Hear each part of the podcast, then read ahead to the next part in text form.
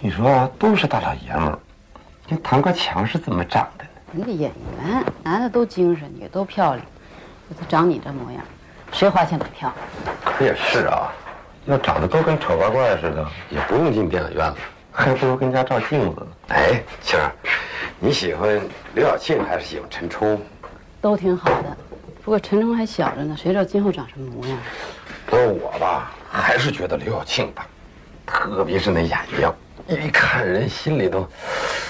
麻死死的。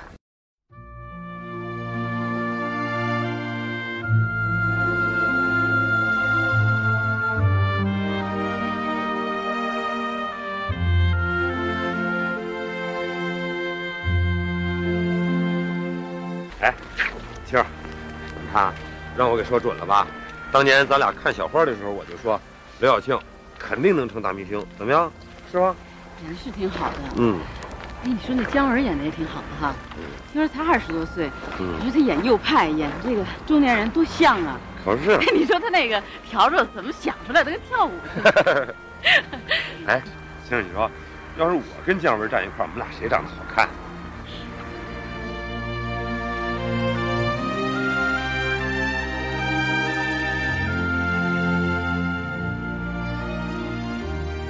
可能你长得好看， 你说那眼睛老那样，老眨巴。那不光老眨巴眼睛，嗯他还好这样呢，还好这样呢，是吗？你没注意吧？没有啊。我看的可细了，可不是。哎呦喂，你说，要知道姜文能成这么大大明星，当年我也考电影学院就好了。这是中年男演员怎么了？嗯，追捕那杜秋以后，嗯这个一个比一个丑，嗯，真没准没你长得好看可呢。不是，他们长得跟横路似的。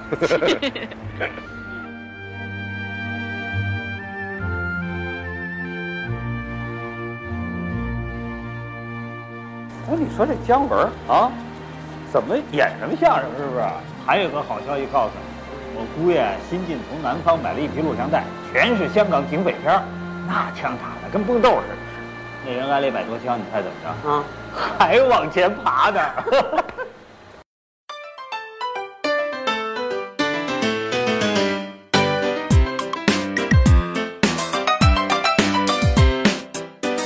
你好，欢迎收听《西四五条》，我是今天的主持人捕头。我是小静，我是杨明，哎，大家是不是觉得既亲切又有点奇怪？三人的声音终于又汇在一起了啊！是的是我看了一下我们的这个节目表哈，嗯我们上一次我们仨一起录节目剃头是，呃，是九月份录的《我的九月》，那个是线上录的，线上对，然后啊线下当面录就是杨明刚才说到的剃头的那个本日公休，对嗯那是在九呃那个八月份录的，没错，所以没错看也多也长时间恭也了。恭喜那个那个小小获奖了获奖了，拿的对第二呃女配吧女配金马角，奖对金马对女配，对，你看，啊，所以哈，这一期呢，这一期就很特别了。为什么啊？对，这一季是我们的一期重温经典的节目，就像咱们之前嗯重温那些电视剧、嗯影视剧、什么喜剧一样。再有，就是因为现在已经临临近了年终岁尾，嗯所以这也是我们的一期年度的盘点节目。嗯嗯那咱们就先盘点吧，好不好？先盘点，而且盘点应该是大概盘点，不像以前咱们一盘点，结果盘点一整期是吧？因为还要说一年又一年 嘛，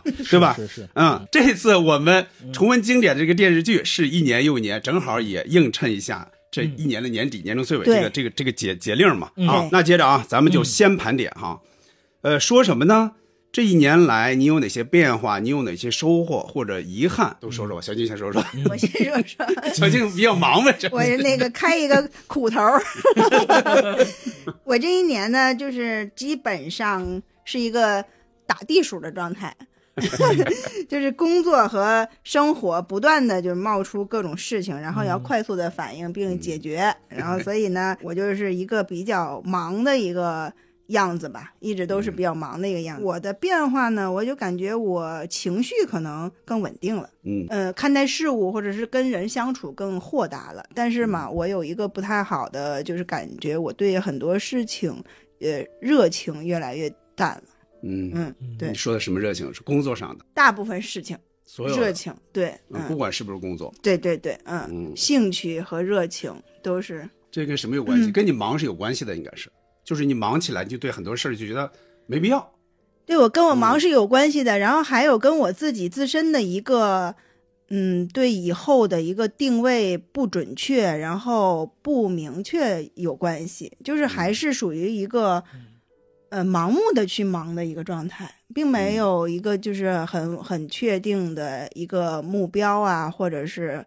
要为以后做布局啊这么的一个想法，就是因为因为之前咱们聊过，你曾经想过说大概是今年可能就直接就不嗯，干了。对，但是我想看你过，后来结果干的越来越起劲儿了。大家都起码节奏这么上是快对，大家嗯都这么说我，说你感觉好像你还是鸡血很足，就对 这种。嗯，其实，其实我是我是一个什么状态呢？就是感觉这这些事情是在重叠的压着我，就是推着你不断的要要去干，因为你想脱身呢，又不是说我一瞬间就很不负责任的、就跟每个人说这事儿不要找我了，我彻底不干了。但是就是说，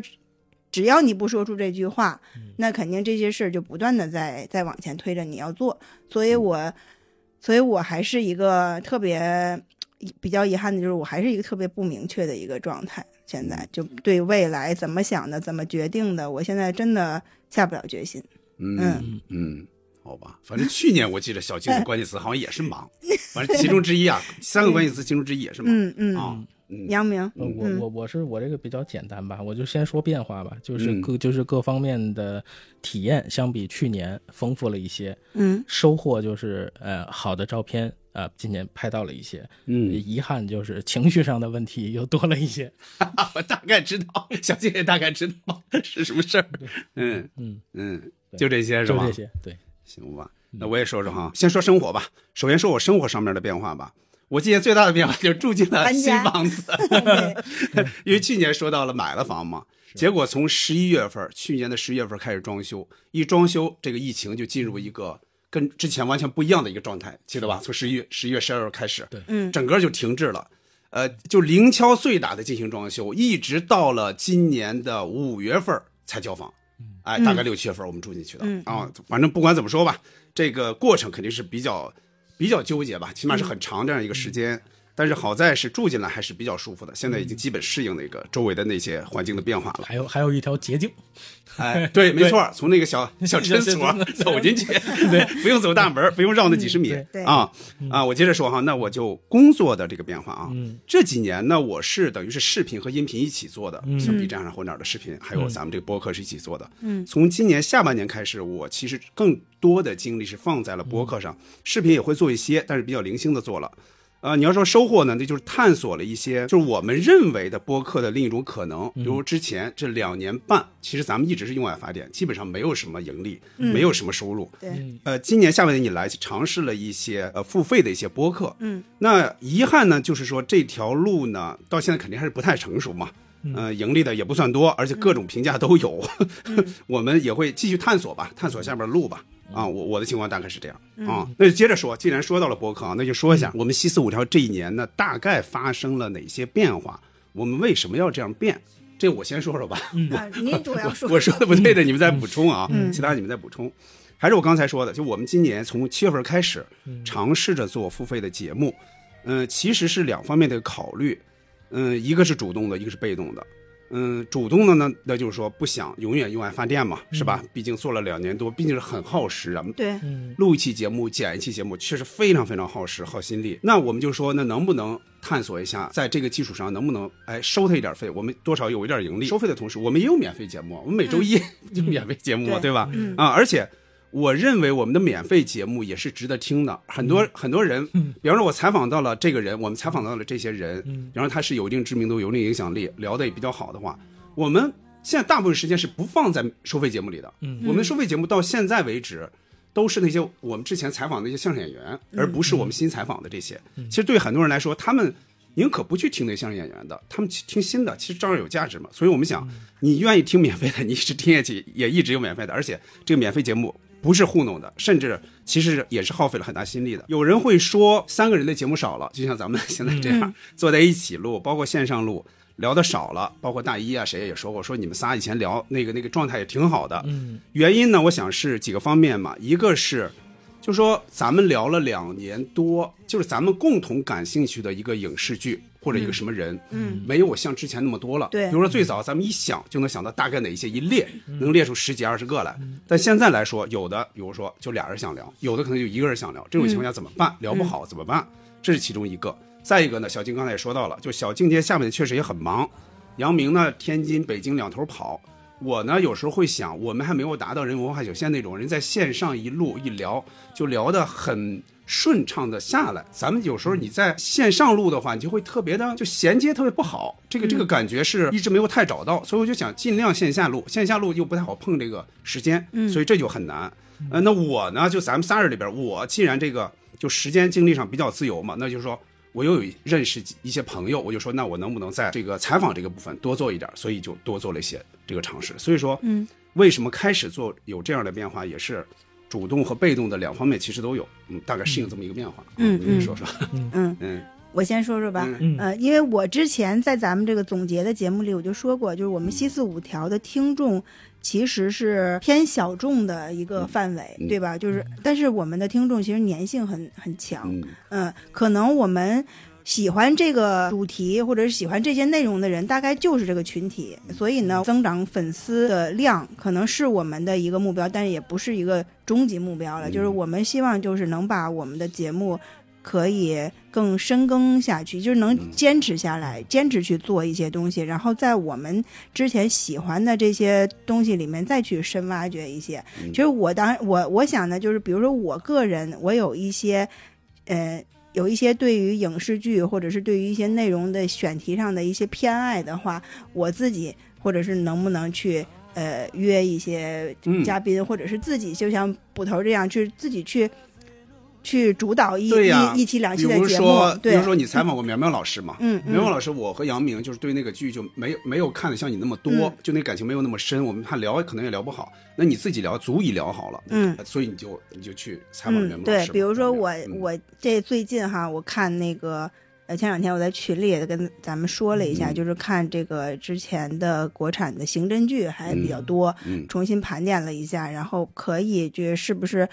嗯拿这个话题我们来嗯做一个、呃做一个嘉宾采访也好啊，嗯或者是做一个就是个人的一个点评的这样的一个一个小的栏目也好，就是说我嗯们也可、我我我也可以想考虑做这样的嗯一、一些一些内容，嗯嗯，像你这次，你看到今天我们录的时候，这期还没播啊，就过几天就播了。嗯就杨明，我们俩串台，这个跟、呃破毛老师一起串这嗯个银杏树下，其实这个你也可以聊啊。你其实是很愿意看什么悬疑啊、什么破案这些的，但关于这次你没赶上这个时间。 嗯，对对吧对对对嗯啊，这个其实你要真要开一个这个，真是可以跟银杏树下嗯或者谁联合，可以啊， 做可一以做可一以个可系以列跟出来咱们聊一聊，嗯，对，嗯，嗯杨明，呃，我我这一年就是我其实看了那个节目的那个嗯列表，就对自己来说哈，就是错过了一些，呃，就是有一些可以在线下嗯，有一些呃，就是交流的，比如对地铁，啊，对对地铁对，那期。地铁 地铁那期我我也说了，我在那个那次录的时候我也说来着，杨明其实非常非常喜欢这本书，在我看到这本书之 前，杨明很早就盯到这本书了，嗯结果他就没有时间对聊嘛，也所以我有提前来他这儿拿的书，对，也有也嗯有这个，咱在线下跟这个莫问还有小鹿老师一起聊的那个一九八八，嗯对所以那一期也是也是很好玩的。然后就是，所以就是错过了一些，呃，咱们自己的节目有三个人的或者是群体的这种，也赶上了一些。这个我爱我家的那个大项目 啊，参与了一些啊，对，嗯那就是个也赶上你们俩也特忙，嗯那个对，后半年就是在听着捕头做的这些节目里头的快乐，嗯我也得到了一些，因为有一你们个总是第一时间听对到，我我是对，因为我而这且个哎我们不用付费，对对，工工作工作关系就是呃，在做海报的同时，就已经开始听这个新一期的这个嗯对节目，对所以那个那个过程是非常快乐的。对，嗯就是对，就是说这个不是嗯不用付费哈，已经欠欠了好多钱了。站在台上听见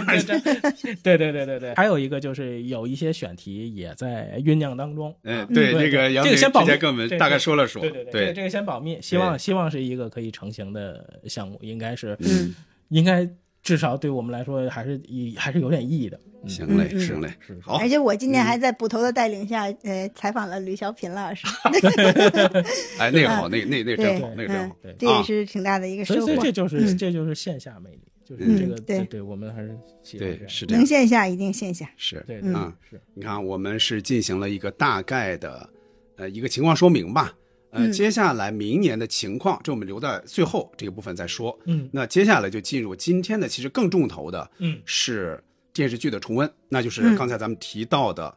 这个电视剧叫《一年又一年》。呃，我先简单介绍一下吧，按照咱们之前的惯例哈，嗯这个电视剧你看现在说起来也是二十多年前了。一九九八年的电视剧，它当时是为了什么呢？是为了纪念改革开放二十周20周年你想想，对现在都已经四十多周年了嘛，嗯演的是什么？从一九七八年到一九九八年的这样的一个故事，一集说一年，对吧？嗯对，他一集说这个这几个家庭在这一年内发生的各种事情，尤其是变化。呃，主演有谁呢？有许家军，有袁华、沈丹平、滕汝俊、刘维、刘丽丽等等很多人哈，群戏嘛。他的导演是安战军和李小龙。嗯，行嘞，那我介绍完，那大概说说吧。那还是按照之前咱们说的，就是你第一时间是看就当时就看到他了吗？是最第一时间就看到了吗？你的初印象怎么样？他最吸引你的是哪些点？小静也先说说。嗯嗯呃，这部剧刚才捕头说了嘛，是一九、应该是一就是一九九八年上映的嗯，这、或者是制作完的，它就是对为了改革开放二十年献礼。对，嗯，我应该是当时高中，其实是有耳闻这部剧，嗯应该看他当时肯定是在宣传中啊，嗯是是有耳闻这部剧，具体仔仔细细的看。应该不是第一时间，可能嗯就是后来上了大学，或者是再再之后的。嗯因为我是很有印象的，知道就是他在我们上学的时候，因为我上学的时候也也选修新闻嘛，嗯但在我们上学的时候，那个教材里头是作为这个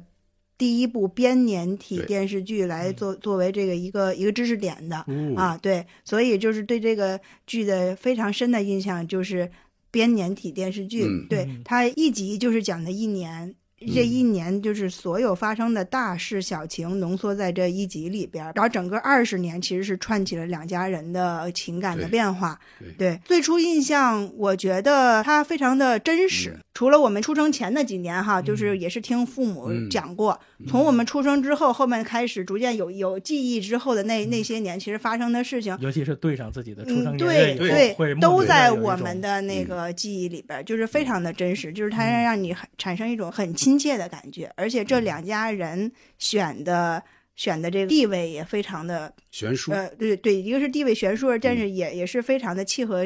就嗯不不契同合不同社阶会的层嗯那个实际实际情况。所以我觉得对他的这个第一印象就是真实，然后就感人，看到他们的那个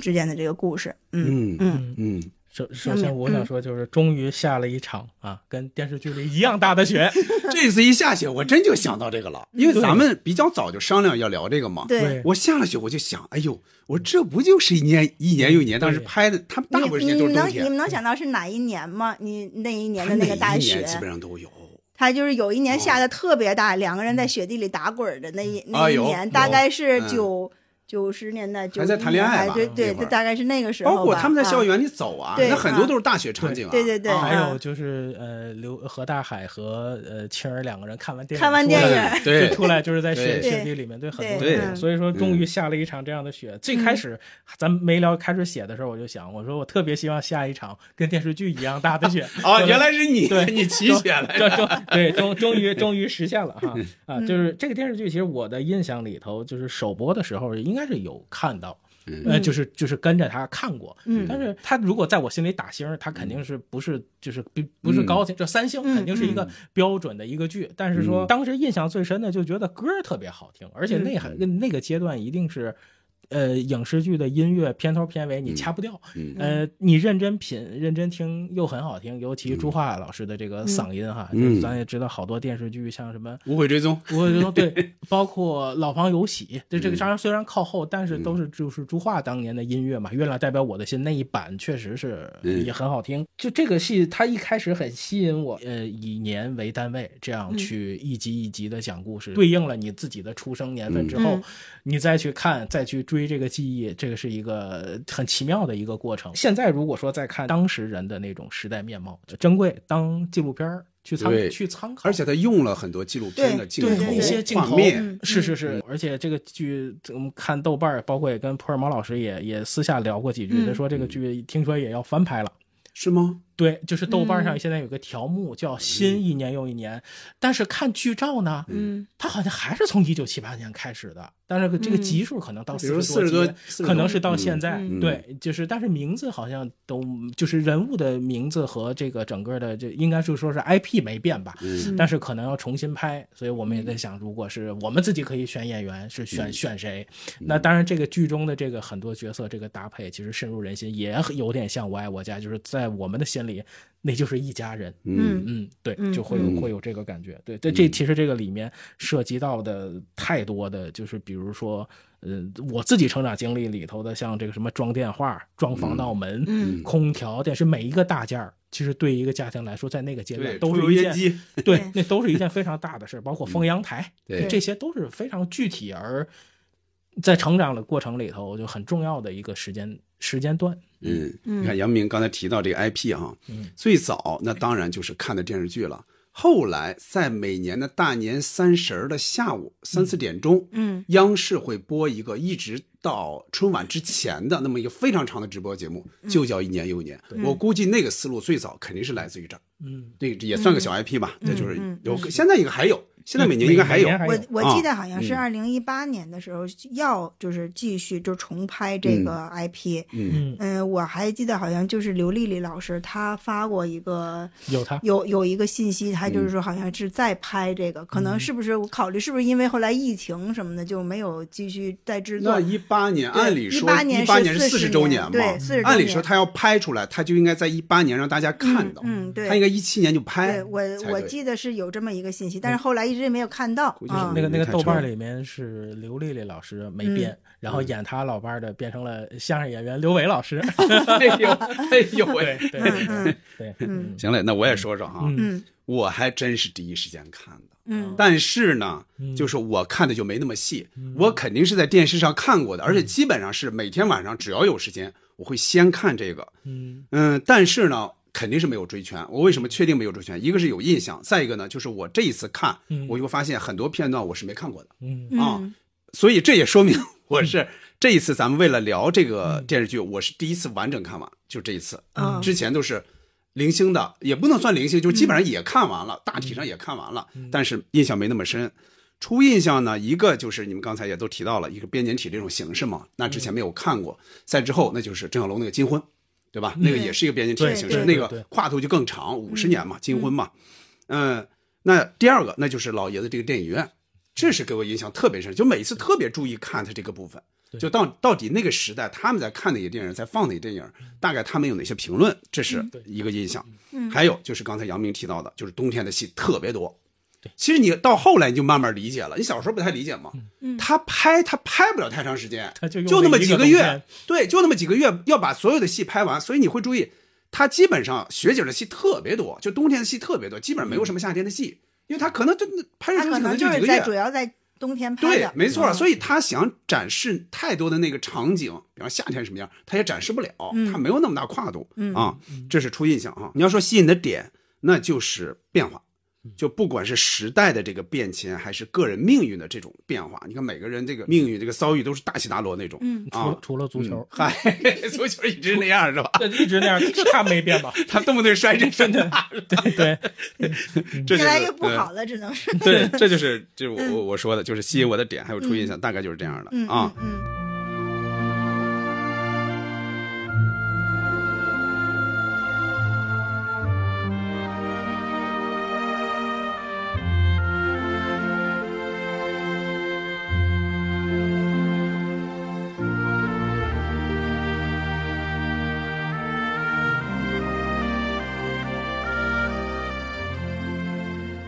那咱们接着进入剧情吧。嗯嗯，好，那就先从主要的角色开始哈，嗯那就先说说这个陈焕和林萍萍，就这俩肯定是这个最主要的角色嘛。嗯嗯怎么评价这俩人之间的这个感情？这俩人就陈焕和林萍萍，你觉得他们各有什么优缺点？啊、也是小静先说。嗯嗯行，嗯呃，陈焕和林萍萍，我我就是先说一下他俩的这个出身哈，嗯肯定是首先出身不同。对，呃，应该我们可能有的听众他也没有太看嗯过这个电视剧。就是陈焕呢，他的他出身于就是相当于是一个平民家庭，对嗯呃，但他的也不是很底层，就是他母亲呢是一个商店的售货员，父亲是电影放映员。嗯、林萍萍呢就是属于高干子弟，对，对就是嗯但他是高干的时候，他当时他们俩，要首先他们应该是从小就认识，他们是青梅竹马，青梅竹马肯定是同又是同学，呃对。但是啊在他们谈婚论嫁、谈恋爱的时候，其实他父亲呃这个家庭其实是受到打呃那个打击的。对他哦们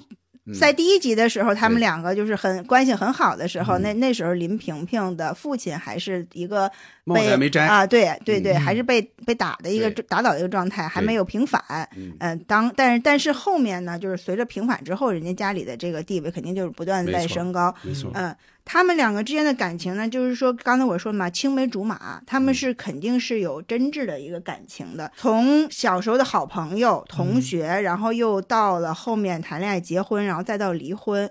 嗯，陈焕曾经说过一句话，就是说，就是大概意思就是说，我的生活中可能就没有其他的人了，就是一直都是和你嗯对在一起，对嗯一直都是和你在一起。他可能再走进走不了，走进不了别的人。嗯然后，但是林萍萍呢，是一个对陈焕有感情，但是她自她又觉得这个人太熟悉了，这么长时间永远都在一块儿的话，永远嗯和这个人在一起的话呢，她觉得可能会腻，或者是可能会烦，她肯定还是还是需要其他的新鲜感，然后给她注入一定的活力。所以他们两个其实性格有很大的反差，但是其实我呢，我个人很。很喜欢林萍萍这个角色，嗯虽然她的一些行为、她的一些做法不是很讨喜，她嗯有对陈焕后来的一些伤害，但是我觉得林萍萍让我在整个剧中是看到这一个人成长变化最大的一个人。那群英对也是啊，嗯，群变化英也就大对，但群英可能他的这个、嗯这个角色可能离 我们相对有嗯点有点远哈，就是说林萍萍从。学生时代，然后一直上大学，然后一直到结婚离婚，她的整个的这个成长是变化非常明显，而且是，而且是基于她的家庭给她的支持和她个人性格上的一个直率而来就的。他的眼他的眼界会嗯，高，然对后高的话，他会追比现实生活追对追这么对一点点，而且有的时候，但是就这嗯一，有时候就这一点点，别人有时候会跟不上他。是嗯对对对，嗯呃，反而陈焕呢，其实可能他更追求于一个稳定啊、安稳啊、幸福的这样的一个感觉。所以你看，陈焕一直这么多年，他都不想再改变，也一直在等等这个人，不管最后等没等到，他就是一直要。直直一直要这样下去，所以他们两个其实反差还是就是让你感觉反反差非常大，尤其是陈焕最后对于感情的这份坚守，是让你又感觉又很感动，然后又很无奈的。嗯嗯，对，所以我其实这一对儿，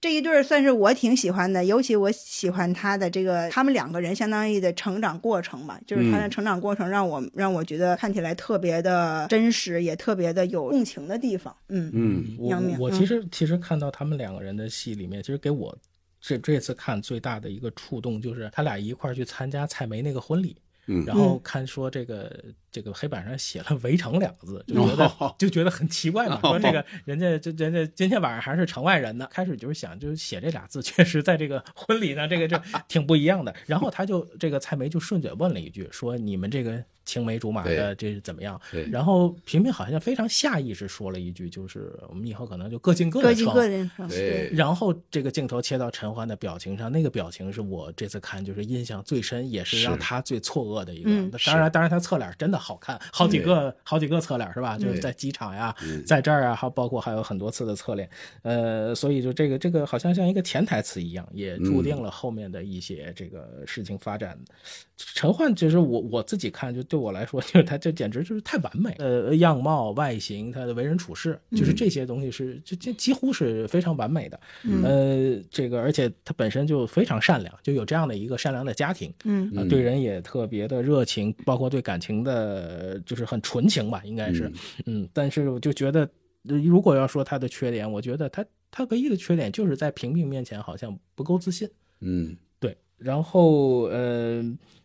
平平的话，就是我觉得他有一部分他随了他母亲的那种很敏感的性格，嗯嗯，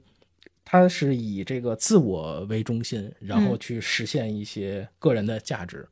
我是觉得它的优点是聪明，缺点是太聪明了。 翻篇聪明误了。嗯嗯对对对对，所以这他俩那个状态其实一直就没那么平衡。就是你看对，就第一场戏，呃，互相两个人在说，比如说就是考试啊，或者就是以后啊，就是这个这个过程，就是这个林萍萍永远是会有一种就是咄咄逼人的这种。气势，嗯呃，而且在后面无数次的沟通中，都是会比较占上风的一面。对陈焕对其实就是一个，呃，很礼貌的应对，他他也没有更多的出击，啊、嗯所所以就是呃，就是一味的这样的一付出，然后还有一些硬核吧。那平平也又有时候经常欲擒故纵，总想去跟陈焕用他的方式去让他表达，就是摔酒瓶子，哎，对不是那个公交车上的那，对，然后还还有一个就是，呃，嗯我我觉得有意思的就是说，这个他以为去表白，实际上是嗯其实是叔叔做做生意那 个，对哦那哦那那段个戏，对对对那段嗯戏就是挺挺巧妙，而且很好玩儿。嗯嗯嗯，但我估计萍萍这辈子也不会忘记两个，一个是德黑兰，一个是美利 坚， 是吧？包括她要出国的最后才通知丈夫，就嗯对用她的说法就是不分心，但实际上这个是一个最大的伤害。但嗯是陈焕还是非常的忍让，或者说用最理性的方式去对待她走了之后的生活和对待她的家庭。嗯，所以就是我觉得就是陈焕就是一个就太太完美了。还有一点就是很多这个剧里头，如果现在这样看， 平平的一些台词要这么说， 就我估计会被弹幕 喷死。嗯是很多这个以前的剧啊，你要放到现在，确实是，就是你会感觉他们的三观价值观，很多时候说啊，这也能行啊，这也能行，很多那会儿电视剧都是这样的，影视剧嗯嗯都是这样，嗯嗯。嗯但是你觉得，就是说，在看好的电视剧的时候，我当时其实没有特别特别的去纠结他的台词在说什么。其实嗯我看的更是整体的线路的发展，我没有嗯就是不会去刻意的去喷某一个人说的某一句话。啊首先，那个时代也不是现在这样一个时代，不是嗯对你想说就说什么的时代。现在嗯随便网上就说嘛。嗯嗯再一个就是咱们现在，即便是往回去看这些你曾经认为不错的电视剧，你也不太会说，哎呀，怎么会这么说？我怎么这个当时那么喜欢他，我恨自嗯己。你也不会这样的，因为你对他是有滤镜的、有感情的，你嗯不会像其他人那样没看过，但是我要。我要从头看，对按照一个新作品去对待，你也不会的。嗯啊，再一个，咱们即便是新作品，咱们肯定也不会那 样，你动不动就喷干嘛嗯呀？不喜勿喷是吧？那平平啊平，平应该就是绝对是这部戏里头，如果说大女主，那肯定嗯是她是最亮的那一笔。是的，你要这么说呀，就是说这个有缺点的这个女主，反而还是当时的那算是一个非常好的一个创作呢。对那会儿不敢以一个特就是有一点缺点的人做女主啊。你想想九零年的渴望。那那必须是对全是一丁点儿优点、一丁点儿缺点都没有的 人才能做才能做女主男主的，是的，对对吧？所以说从这个上面来看，那这个人家是一个很很重要的一个创作。没错嗯啊是。再一个啊，你看说到这俩人，其实我觉得啊，就这个陈焕这个人，他最开始应该也意识到了林萍萍不是那么爱他，嗯他肯定意识到了，只不过就觉得，哎，稍微有点骗自己也好，或者怎么也好，那反正最后俩人走到一起了。但是在那会儿，其实他也知道可能。那边就没有那么真心的爱他，只是他内心可能不太承认这一点。那林萍萍早就说说起来过嘛，什么围城之类的这些，其实也都能嗯显露出来。嗯蛛丝马迹。由由此也可以说，他们这个婚姻其实没有一个特别特别完美的开始，那可能也慢慢注定了他们可能越走越远，两个人的性格啊、追求都不太一样，嗯那最后就没有达到一个好的结局，大概是这样。陈焕呢，我觉得他是那个时代的一个，他有知识分子的那种清醒，也有清高。这一点呢，就让人哎，你又心疼他，你看有时候你觉得特别心疼，为什么会这样呢？是吧？嗯两地分居，而且他永远是最后一个知道信息，他又那么好，都那样了，还对对方的父母那么好，对嗯方父母一一直那么喜欢他，对吧？对，你又觉得他可怜，但你又觉得他有时候是有些固执的。就比如说，你能不能 我我就我就狠心一点，不行吗？不行，那那人就不行、嗯嗯啊！就相嗯相亲那块儿是吧？给嗯那些连那大妈，连电梯里那个潘大妈都看出来了，对呀 甭追了，甭追了。 对呀 啊，呃，林萍萍呢，她追求更高远的目标应该也没有问题，因为她本来站的就比陈焕他们高一点，这也没有问题。但是确实有时候会觉得，你的理由有时候是不成立的，就是你为什么最后一个告诉你最亲近的人？那毕竟法律关系，你们是夫妻啊，你你提出来往哪儿去？那你就是影响人这个生活和工作呀。嗯，你看这个，我觉得是有一点不近人情的。再加上呢， 有时候我为什么觉得李冰冰没那么好？我觉得他，我老觉得这个演员比比那个那个那个许安就是要大，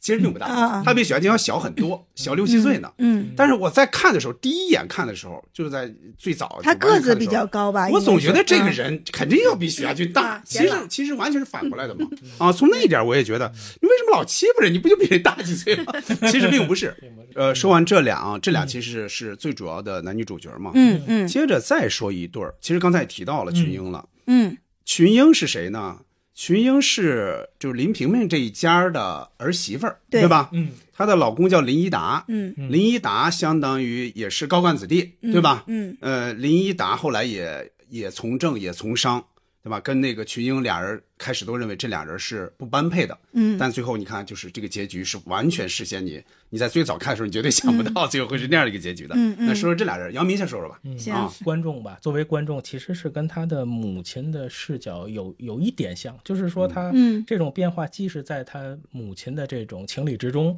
但又是在他自己的这个角色里头的意料之外，因为这个群英确实是变化是非常大，包括嗯他自己在。嗯上海里头的这个沉浮啊，嗯嗯嗯嗯群英，我就一句话吧，就是觉得是就是受阿信的影响，嗯，让他变化非常之大，呃，也变成了一个非常独立的角色，也把林一达从一达变成了那是你的一达，对，你的一达， 嗯，其实就他们两个人的那个情感的那个交流，尤其是嗯那些、呃过去的那些旧时光里头，比如说成菜，两人说对成菜说到那双手，说对到饭盒，对就那些其实是非常闪光的，也非常清醒的，有对后来在呃开餐厅失利之后，也有自己很清醒的认知，呃，包括。呃跟服务员的那些对话，比如对说对就是就不要怕苦，得把自己当人，而且到最后的这些判断力和执行力也是比较惊人。嗯，嗯，我觉得这个是他一个真的是一个最大的一个亮点，就是包括从服装到气质的整整个的对对改变对。对，对，嗯。嗯，嗯，我觉得林一达和群英这两口子呢，就是其实就是一个经我们整个经济社会对人的一个影响的一个变化。就他们两个，首先他们俩自身的一些经历，比如说林一达原来的这这个从计划经济到到市场经济过渡的时候，他的身份的一个改变，还有他的一些。手段、一些做法，然后就都能看出来当时是这个什么样的一个经济状态，然后包括就是像群英，群英和林一达他们都属于就是像林一达代表的是一个呃国有经济和那那样的一个一个一个工作中的人，然后群英代表的是个体经济，他们他们两个就是首先他俩是肯定是在个人个个人上是反映经济状态的变化的，然后他们两个生活中呢，他们两个最初我相信他们两个是非常相爱的，就是就是林一达在跟他妈妈说的那番话的时候，就林一达说，在我在我那个插队的时候，我们那个时候都还大家都吃不饱的时候，群英多给我一勺饭，多给我一勺菜，你知道那个时候是多么多么重要的一件事儿。嗯就是没有没有他给我这些，我可能就饿死或者是冻死在那个、嗯那边了。嗯然后就是，所以我觉得他们两个最初的感情是非常的深，也非常的真爱的那种。然后，但是但是因为就是因为两个人从学识啊，从家庭的差距太大，所以这个群英逐渐是在家里感受到社会就是家里的地位太太不平衡了，他嗯就跟保姆一样，就所有家务、做饭，然后包括看孩子。你看他跟那个外边其实都是对。抱孩子的小保姆一，起他也在那儿抱着孩子，就看不出来是对谁。 对，所以她就她就跟她丈夫说，那我不就是跟保姆一样吗？然后我不就是说乡下来的小保姆一样吗？那她丈夫对她说，那你本来不就是乡下来的吗？那你有什么 有什么可不平衡的？其实其实她来自于不平衡，她是对于。对于这个男人不再抱有希望的那那一瞬间，对，尤其是生完孩子 嗯之后，然后看了那阿信的那个电视电视剧之后，她真的不再把自己的这个希望和未来寄托于一个家庭、一个男的身上去去嗯改变的，他只能是依靠他自己。他抱着他的儿子就说：“说妈妈以后真的就是靠自己了，然后你嗯也不能说，就是其实他相当于把孩子的一个那个照顾都放弃了。对，嗯对他给还给家里找个小保姆，小保姆你看出来是谁演？小贵？没几句词 儿，对，小贵演的。 你看接着命苦啊，看，嗯，对，然后那个到一直到后来，你看，其实群英在开饭馆的时候，他有你能看出来他聪明的一面。嗯，他先跟那个两口子说，就是呃，我试着给你们炒菜，不嗯要钱。其实他是一个是他的那个手艺非常好对，啊、给别人去呃婚礼炒嗯菜对嗯都是得到了大家的好评，然后他就觉得这个真是他的一个来钱之道，所以所以他就是想拿这个来挣钱 而。且这是祖上的手艺，对对，祖传的，他应该是川菜，川川对，川菜没错，所以这然后就是一个活人炒那么一桌子菜，对这个有点穿帮 了。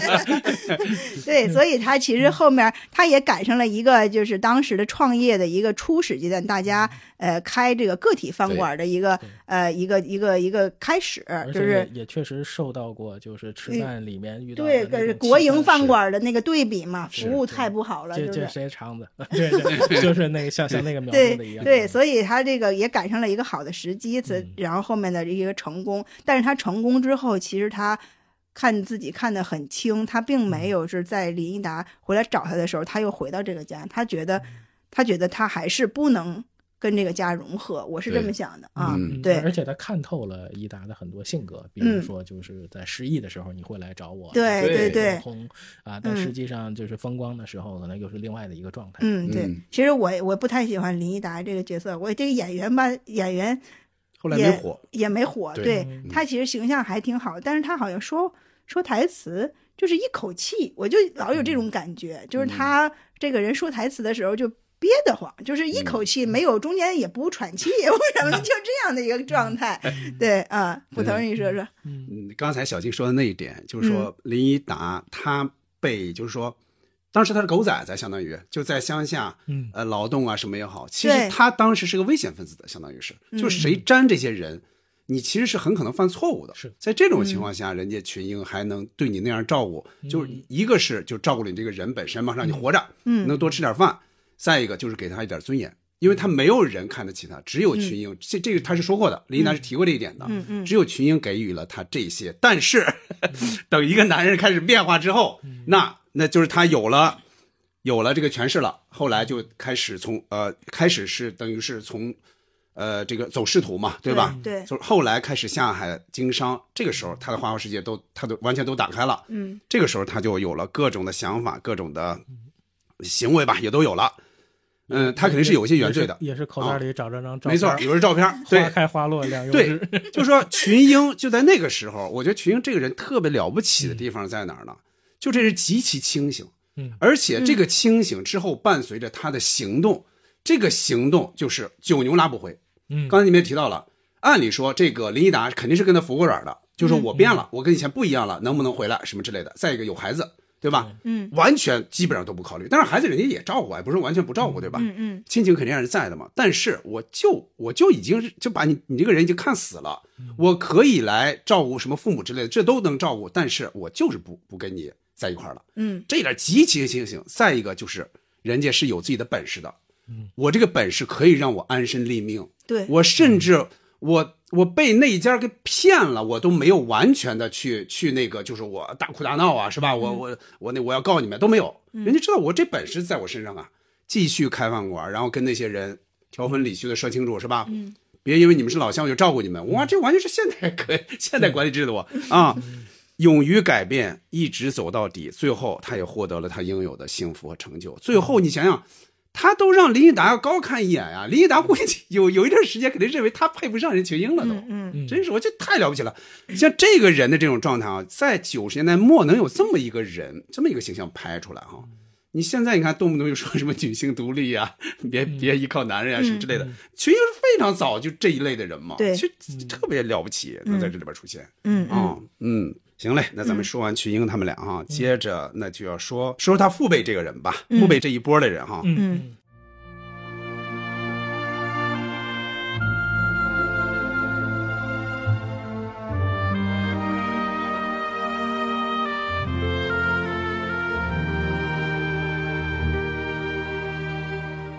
那首先要说的肯定就是刚才咱们提到了，那就是陈焕的父亲这个嗯电影的翻译员。嗯，哎呀，这个完了，我是一直愿意看他这个部分对，啊是的。他这也这说说个吧，角色啊设置的太好了，嗯是吧？嗯，呃，杨明，关于杨他，明你有先哪说些说发现啊？嗯就比如说它里边涉及到的电影，让不嗯让有没有让你想起来？杨明先说说这行个我，我先说嗯啊，首首先就是呃，就是这条线也是这整部剧里面就是最吸引我的。还有一个很妙的，就是在不不断的在这个诉说着这二十年的中国电影史之中，嗯嗯还穿插了很多电视。跟电影之间，呃，他们的这种关系，对啊就是不断的争对，不断争抢观众，包括从一个从业者，一个放映员，他从他的工作视角、家庭休息的这个视角，来互相的来阐释这个关系，这这嗯这个非常动人。而且电视是一个特别妙的转场工具，对就是大家在这个围坐着电视去看，不管这个电视是黑白的、是彩色的，加没加外面那层放大的，然后而且而且有很多有意思的台词嘛，就是比如说这个。这好，这两两百块钱买个这个，这是嗯是那意思就是努努力，这这辈子就他了。 后来说这外国人俩电视啊，这你就就一双眼睛，怎么看俩，对吧？有非常多就很精妙的、很精妙的台词，呃，就相当于这个呃老爷子这个视角呢，包括他后来在这个时代里面看到很多的优秀的电视剧创作。嗯还跟这个徒弟两个人说，这你看这个徒弟看着类似应该是这种电视的这个表哈，说哟，影后面有《西游记》，后面有这个电视嗯剧对那个电视剧，嗯咱这生意就又不又不又不好做了。对，啊，呃，就是用现在话说，可能就是既质疑电视、理解电视，最后 成为成为电视观众，是吧？啊真的之前他瞧不上电视，对他会觉得对这东西什么也不是啊。对结果从好像是不是从四世同堂还是什么的，还是对渴望什么的开对始，开始就开始是重视了他觉得这东西，嗯哎而且还不能一次放完，这个也是一个观念的改变。对以前跟徒弟说，咱这电影是吧？羊拉屎，他对说是这个 对，一两三个小嗯时看多痛快，那电视剧羊拉屎的这玩意儿，这慢慢悠悠的对看着你，后面自己就觉得哎，好从多四世同堂开始的，对对他是啊他要追着看，对，好的好的嗯电影电视剧，呃，好好的作品，我们不能一口气儿翻完，嗯每天这样还是嗯念想像像评书一样。一到关键时候就完，急死人了。赶明儿咱给电视台提意见，一晚上放他个七集八集的，一口气演完得了。我看这样挺好，每天啊还能有个念想，咱不是最烦一天一集吗？嗯就是嘛，你说的像羊拉屎似的。那也得分什么戏呀、像这么好的戏呀、就不能一口气儿看完了，就跟喝茶似的，得慢慢品啊。这电视剧能有您那电影好啊？嗨，那也得分什么电影儿。现在好电影儿啊越来越少喽。我说你也真够倒霉的，好不容易熬上经理了，没好电影放了。谁说不是？又是承包，又是经济核算，大伙儿的工资奖金都得从票房出。哎，前两天有一破电影儿，就俩观众，可是又不能不放，这连电钱都收不回来。您甭这么说，不是电影拍不好，是电视剧越拍越好了。要是电视台天天放这种好的电视剧啊，那您那电影院还就该关门了。想想前几年啊，甭管放什么电影儿，场场满座。现在呢，都是这破电视闹的。你说这电视机，从黑白的换成彩色的，还越做越大越清楚，这不是要我们电影的命吗？就刚才说到的，就是这个转场啊，就是比如说我们一家子这样看，然后通过电视马上。一个电视节目，然后再转场到另一家对，大家看着同样的这个画面，然后是感受着同样的信息，然后来写这个时代。对这他们经常有这样的这个特别嗯特别转场妙，对，这就对这就就就让我想起来，就是这个这个赵本山那个面子那个小品里面，嗯他们说的所有东西都围着电视说，嗯，哎，你其实这一年就通过这个电视就把所有的这一年发生的事儿， 对，就就都说出来了。我觉得这个这个非常厉害，而且，嗯，说回到电影，说回到老爷子，就是说，呃，电影真的教会了我们太多，而且电影一一里面那句台词，呃，非常恰当，就是说电影发明之后，让人类的生命至少延续了三倍，我嗯们能够看到各种的喜怒哀乐吧。就而且在这个呃老爷子的这个中国电影简史里头，就是嗯，很感动我的一句话，就是他跟陈焕两人说的很多的时候，我虽然经历的事儿不多，但是我看的电影多呀。对，那句话是对其实觉得对很动人的。你的心思，平平知道吗？嗯他那么聪明，当然知道了。像平平这样各方面都拔尖儿的姑娘，有一个算一个，心比天高。我看啊，你还是趁早把她忘了吧，省得以后一辈子都不安生。爸，您又没谈过恋爱，您和我妈认识好像还是别人介绍的吧？可我看的电影多呀。而且嗯他的心态非常好，就是人家花钱看电影，咱们是看着电影还 挣钱，这这是嗯多美的差事啊！给个县长都不换，而且他用这个他自己的这个电影观啊，就是这个嗯我看热闹跟看关系，就是怎么看电影，嗯这个非常非常的厉害。而且说到就是你看见这个片子放的是什么，外面的社会就是什么。对嗯这个这个电影真的是这样。其实我我一直就觉得就是。呃，包括像现在的中国电影资料馆，他们每天的这种放映，其实真嗯的是能、能给很多人带来非常多的视野吧。而且就是其实这个里面的这个设置哈，你看这个陈爸爸他是做电影，嗯，呃，这个林妈妈她是其实做出版，其实这也是一条嗯嗯呃一对条文那化个类的嘛文文化类的的线线，包嗯括就是著名的那个台词嘛，就是人生的路怎么越走越窄，对吧？这个嗯也是我爱我家里用过的，嗯就是这种阅读的趋势、观看的趋势，包括出版这个最后就比如说包销啊，或者这个也是出版业的一个、呃这个这个一个过程，而且那个时候他会提到很多的杂志、话剧、音乐。其实那个也是一个时代的晴雨表，所以我这次看就对这个出版跟电影这两条线，我还是就是很很非常非常喜欢。嗯，而且这个里面他经历的那种电影电视之间的纠结，看到之中的利弊，然后怎么共存，包括就是关于艺术片的探讨。他包括跟这个助手小马儿，就是跟他去探讨这个艺术片，包括跟平平聊到艺术片，嗯就是说这个国外拿了奖，我们看不懂，呃，还要不要拍，要不要嗯就去探讨这些。嗯那平平那句话其实说的特别对，就是这个是它只是代表了一种国家的一种对于事物的理解，对于这个呃这个这个思维水平的一种探索。我觉得这个非常非常棒，而且我我个人觉得哈，就是这个他父亲这个角色就是特别善解人意，我不知道跟这个职业有没有关系。我觉得有关系，肯定是有跟电关系影的看多了有关他系。表现出来了，他就是我是看电影多嘛，人家对事对，物他就说了，多啊体会嘛对而且而且我非常羡慕，就是他跟陈焕的那种沟通的关系，对嗯两个人对就在那个小屋里面，就是送饭呀，去嗯去看送包饺子是第一，对，第嗯包括就是他这种上上下下，就是这种关系。虽然老爷子到最后才做到了这个里面去真正地看一真场正电看一影场电对嗯影，然后很残忍的就是听这么一场电影，嗯是吧？而且就是你看这个父亲他跟呃大海的关系。就是嗯这个也是处理的特别恰当，就是一边是知遇之恩，然后嗯另外一边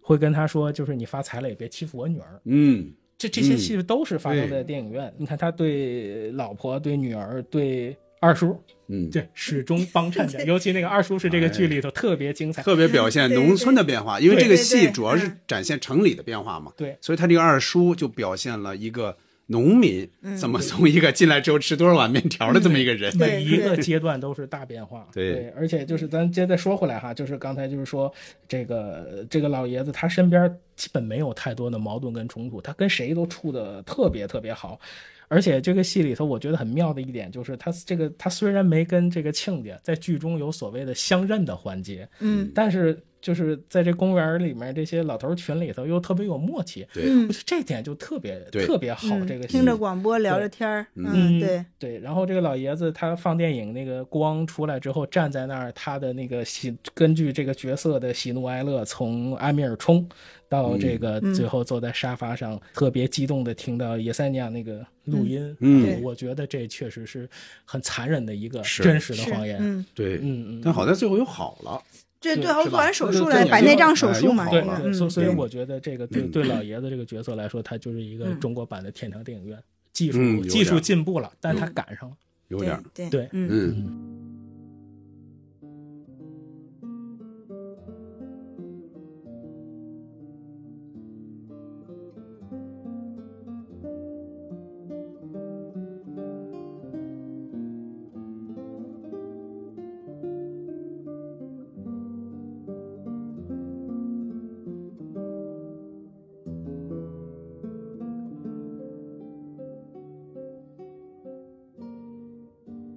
小姐说说，杨明说的嗯非常全非面，常细了非常全了啊。嗯嗯，我对我对陈师傅这老爷子的印象就是他在那个电影院最上面那个小窗口里嗯头站着那站着个小小的人影儿，然后那个整个那发散出来那个光，经常配合着可能。电视剧里的一些音背景音乐和他应该画是面在思考他的他的孩子可能之间发生的一些事情啊，可能他有他看着电影，他在思考。但是当然他，他的从第一集开始一直到后面，他的这个放电影，他的放的那些什么什么片子，其实是、是非常具有时代感没错对，就是其实就是刚才杨明说的嘛，就是电影是时代的一个缩影，就是从他们从最开始看战争片啊，就是有国外的、国内的战争片，然后到后面逐渐的就变成这个当代的一些一些反映当代生活的一些片子，嗯，就是尤其是反映当代生活的片子呢，就更能和当时的一些一些情况去对应上。就是我特别记得他在给陈焕就是。说，就陈焕在林平平出国之后嘛，说出国之后，然后也也比较苦闷，但是当时就给他那个解解心宽，就是去聊聊天的时候，就跟他儿子说了一句，说你那个下去看看，现在正在演大撒 把啊，跟你的经历有点像啊， 对吧？然后他这结果他真的真的就是坐那儿看了一下嘛，嗯啊，然后然后我其实对他们父子两个，其实当时有比较有印象比较深的一场戏，就是他们在这个老爷子，老爷子其实他你看他是主，他相当于是这个放映员，他像小领导，对但是他其实放映完之后，你看他扫地他也管，收拾是吧？还他也他就是可能年轻人他不止人家这干这活儿哈，嗯他就扫扫地。有那次。呃，放映完之后，他就跟他儿子一边就是收拾，一边跟他儿子聊天嘛，就是就问，就是说，你你对于萍萍是一个什么样的感受？就是为什么这么多年都还在等她？嗯，然后陈焕就说说她就像我一个出远门的亲戚、嗯啊，就是真的是，嗯，真的是就是说我嗯那种忘不掉，然后又又割舍不开的那样的一个感情。虽然虽然就是说知道她已经可能不会再回来，但是她始终有有这样一个情感在，就是就是一个割难以割舍的。然后结果老爷子说 说那个。放了一辈子电影儿嗯什么的，就是可能也被电影儿感动过哭，呃，或者是这那什么啊，看看的很多了，自然也人也就嗯，可能没那么容易动感情了，但是还是被他儿子的这、这句话给感动嗯而了。且那个对时候正啊好是呃，全家都拿这个陈焕没招了。说希对望老对爷子嗯去劝劝，嗯然后就做了一次那样的像演讲一样、啊，嗯嗯，他在台上那样去表达，然后后面那个影子，啊嗯那个对那个那个场面是非常，嗯哎那你就发现真的许亚军演的太自然了，太好了，嗯就是他，你看他那个状态，他说：“哎呀，我我。”我我当大学老师这么多那个上台演讲哈，我第一次给那个给我爸爸这样演讲，就是你看他那个状态演的真的非常好，嗯就是你你就知道那个一个人的本能反应就是就那样啊、你不觉得尴尬？对你比如说对咱们，你想起来，对你跟父亲展开一个这样一个对话，你会觉得特别尴尬。嗯，但他们那个会觉得很一很自然，而且是是点，而且他们肯定是沟通完之后，应该是心离得更近了，更互对相理解了。嗯，然后嗯，然后我其实就是对于陈师傅他的整个的这个职业职业生涯里边，呃，特别让我泪目的一点就是他后面不是得了白内障看不见了嘛，他也可嗯能跟他长期在黑暗中工作是有关系的，所以他这个，嗯、他就是治病的阶段，然后他的那个外孙女儿对给他买了一盘这磁带，然后等会那个磁带的是那个当兵的那个声音一响 起来，老爷子猛地嗯站起来，然后就就是哎呀，就觉得说这些台词儿真的都是都在我脑子里。他说我这一辈子就觉得他们就是我的家人一样，就是他们说的每一句话都像在跟我聊天儿一样，我所有的都哎都是在我脑子里，根本就忘不掉。哎你猜我给你买什么好东西了？哎，你能买什么好东西？除了话梅就是泡泡糖，把我这老牙都快粘出来了。你看这是什么？这孩子，这个老爷眼睛瞅不见，还难为老爷。爸，他给您买的录音带，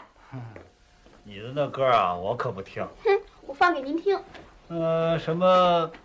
白天不懂夜的黑，我现在是啊，白天夜里一样黑。当兵的，这不是野三尼亚吗？老爷您真行，一听就听出来了。那是这些电影看过多少回了？这些配音的，我一听就知道是谁。呃，有冷酷的心吗？有，在野三尼亚后边。有，我买了好多，都是过去放过老电影录音，哦，有《追捕》《简爱》《巴黎圣母院》，还有《嗯，卓别林的舞台生涯。看过，都看过。你提这些名字呀，这些电影我都想起来了。这都是十几年前放的老电影，那时候电影多疯狂。然后然后就是大家都哭了嘛，嗯，对，就这个真的是看的看的很很感动，然后包括后面、后面他治好了眼睛，又去了那个。嗯，比较现代化的那个电影院 啊，对然后他的那个他的小徒弟也当上了经理，然后就是好像是最后放的是《泰坦尼克号》吧？对，是吧？最后是啊泰坦尼克号，对对，而且是呼应的。他们在非常早的时候曾经放过《滨海沉船》，嗯滨海沉船》嗯大概是五六十年代的电影，嗯嗯他嗯们就是说大概最后又进行了一个呼应，对，然后但是当时他也感受也也非常的不同吧，人家已经是数数字化的电电影了，当时，嗯，对，对，而且这很多重要的场景都发生在电影院里面，是包的包括嗯就是说对他的职业生涯有一点到末期有一点不不那么打引号的光嗯彩对，放了嗯其他的对放了电其影嘛放了对而且录那像个什么应该也嗯是就是说其他的媒介媒体对嗯呃这个包括剧中也提到过，就是录像带对对这个行业的冲击打很击大，包是嗯括林萍萍的职业到了电视台工作，说你这事儿对千万别跟我爸说，这些都多多少少的会有一点小小的就是会刺激，因为在那个里面。不是他不努力，不是什么嗯这影院的条件再好，但是影片的质量，还有就是上座率，包括呃把人们，对吧？能把你从家里拽到电影院，能有这么大的魅力，嗯嗯这电影嗯得多好看呀！嗯有的对时对候对经常会、嗯会这么想，嗯所以老爷子就说的这个话特别好，就是电影啊，这玩意儿学问 大着呢。嗯，我还想说一点是什么啊？嗯你看咱们经常说什么啊？就是说你干什么，一般你就不会爱什么了。比如说嗯我在开放饭馆，嗯你开饭馆的时候，你这个厨师，你天天拿这挣钱，你到家你就不想做饭，是对你不会想把做饭这事儿当成享受了。对对，但是我就想，这个老爷子这种到底是异类还是大部分的？我说有可能是异类，就说是有一个艺术化处理的。嗯我干的是电影，放电影吧。但是我本身我又这么爱电影，嗯你想想他一个电影，他可能放很多很多次，一天放很多次，对对对他会烦呐。这是而且这是他的工作，嗯他不会像咱们说哦一集就出现那么十几分钟，你会觉得哦这自然而然。其实你现实中你会想这么一个人，我觉得大部分放映电影的可能不会有那么爱电影的，他就把这当成一个工作，嗯我放这些东西就是流水线的，我就这么放。嗯但是他这样就做到这样就特别特别不容易，就更让人感动嘛。嗯，咱们可以这样说，就他每年放的电影的画面，就是表现在一年又一年这个电视剧里的画面，都是那个时代最火的片子，应该对，嗯是对，那一年不定放多少片子，嗯但是他就会放那个最火的，而且基本上都是最关键镜头。对。就这个电影，你想到就是想到那一画面，就是那特别感人的，或者说特别火爆的那么一个场面，而且他还会像杨明刚才说的，他会议论电影业的一个现状，到底好还是不好。比如九十年代中前期，那就是电影的一个滑坡嘛，就大片没有进来那会儿，嗯嗯就完全完全就没人看。到最后发发现啊，什么真实谎言还是什么，突然那么多人了，说哎呦，好久没见过这种场 面了，是吧？人挤人这种没座了，什么之类的，黄牛啊之类的啊。嗯，再有他还会说剧情，有时候还会说演员，包括刘威他们也经常说演员，还要还要模仿一段表演，还 对而且而且我觉得这个戏最妙的、最好玩的就是他玩命的去夸红高粱。 哎，嗯对，因哎为他自己也在《红高粱》里有 他他啊嗯演演的那个过叫老罗，他叫老什么罗叫我什么对对对罗什么大叔，对好对像对是然后罗汉大叔，好对像是。妹妹，你大胆地往前走啊，往前走，不回家头。往前走，我回呀头，从此后你桃山的红绣球啊。有日子没看您这么高兴了。那当然了，咱也好久没看这么好的国产片儿了啊！要说张艺谋这人物，还真是个人物。那个老井就是他拍的吧？没错儿，人家的专业啊是搞摄影的，咱俩都不爱看的朋友电就是他拍的，也得奖了。又能导，又能演，又能拍啊，神了！然后他就一直夸夸张艺谋，夸姜啊文，对对吧？就特别好玩，还对觉得你看人哎姜文，对吧？那个 还摸摸耳朵，还摸摸耳朵， 对对。然后这就说这个这个张艺谋是个人物了不得嗯啊，拍拍拍摄老景嗯啊，又演这个，嗯也就包括也这个包括这对这些演员之间互相去去调侃，嗯然后包括嗯就是对什么我我也考电影学 院啊，或者是什么这个特别有意思，对啊，对你。看我有印象的哈，嗯小金刚才也提到了，他其实是确实是从战争题材的电影开始的。嗯对第一个就是小花儿对然后往后我大概有印象的，我点那么一些哈。嗯小花儿、庐山恋、嗯追捕、人到中年、牧马人、少林寺、嗯高山下的花环、咱们的牛百岁、芙蓉镇、末代皇帝，刚才杨明提到的红高粱，然后让大家大哭的《妈妈再爱我一次》嗯啊，小静刚才提到的《大撒把》，我刚才提到的《真实的谎言》，然后《廊桥遗梦》。那就是那个画面嘛，啊就是你那个一想就是那个画面，对不对？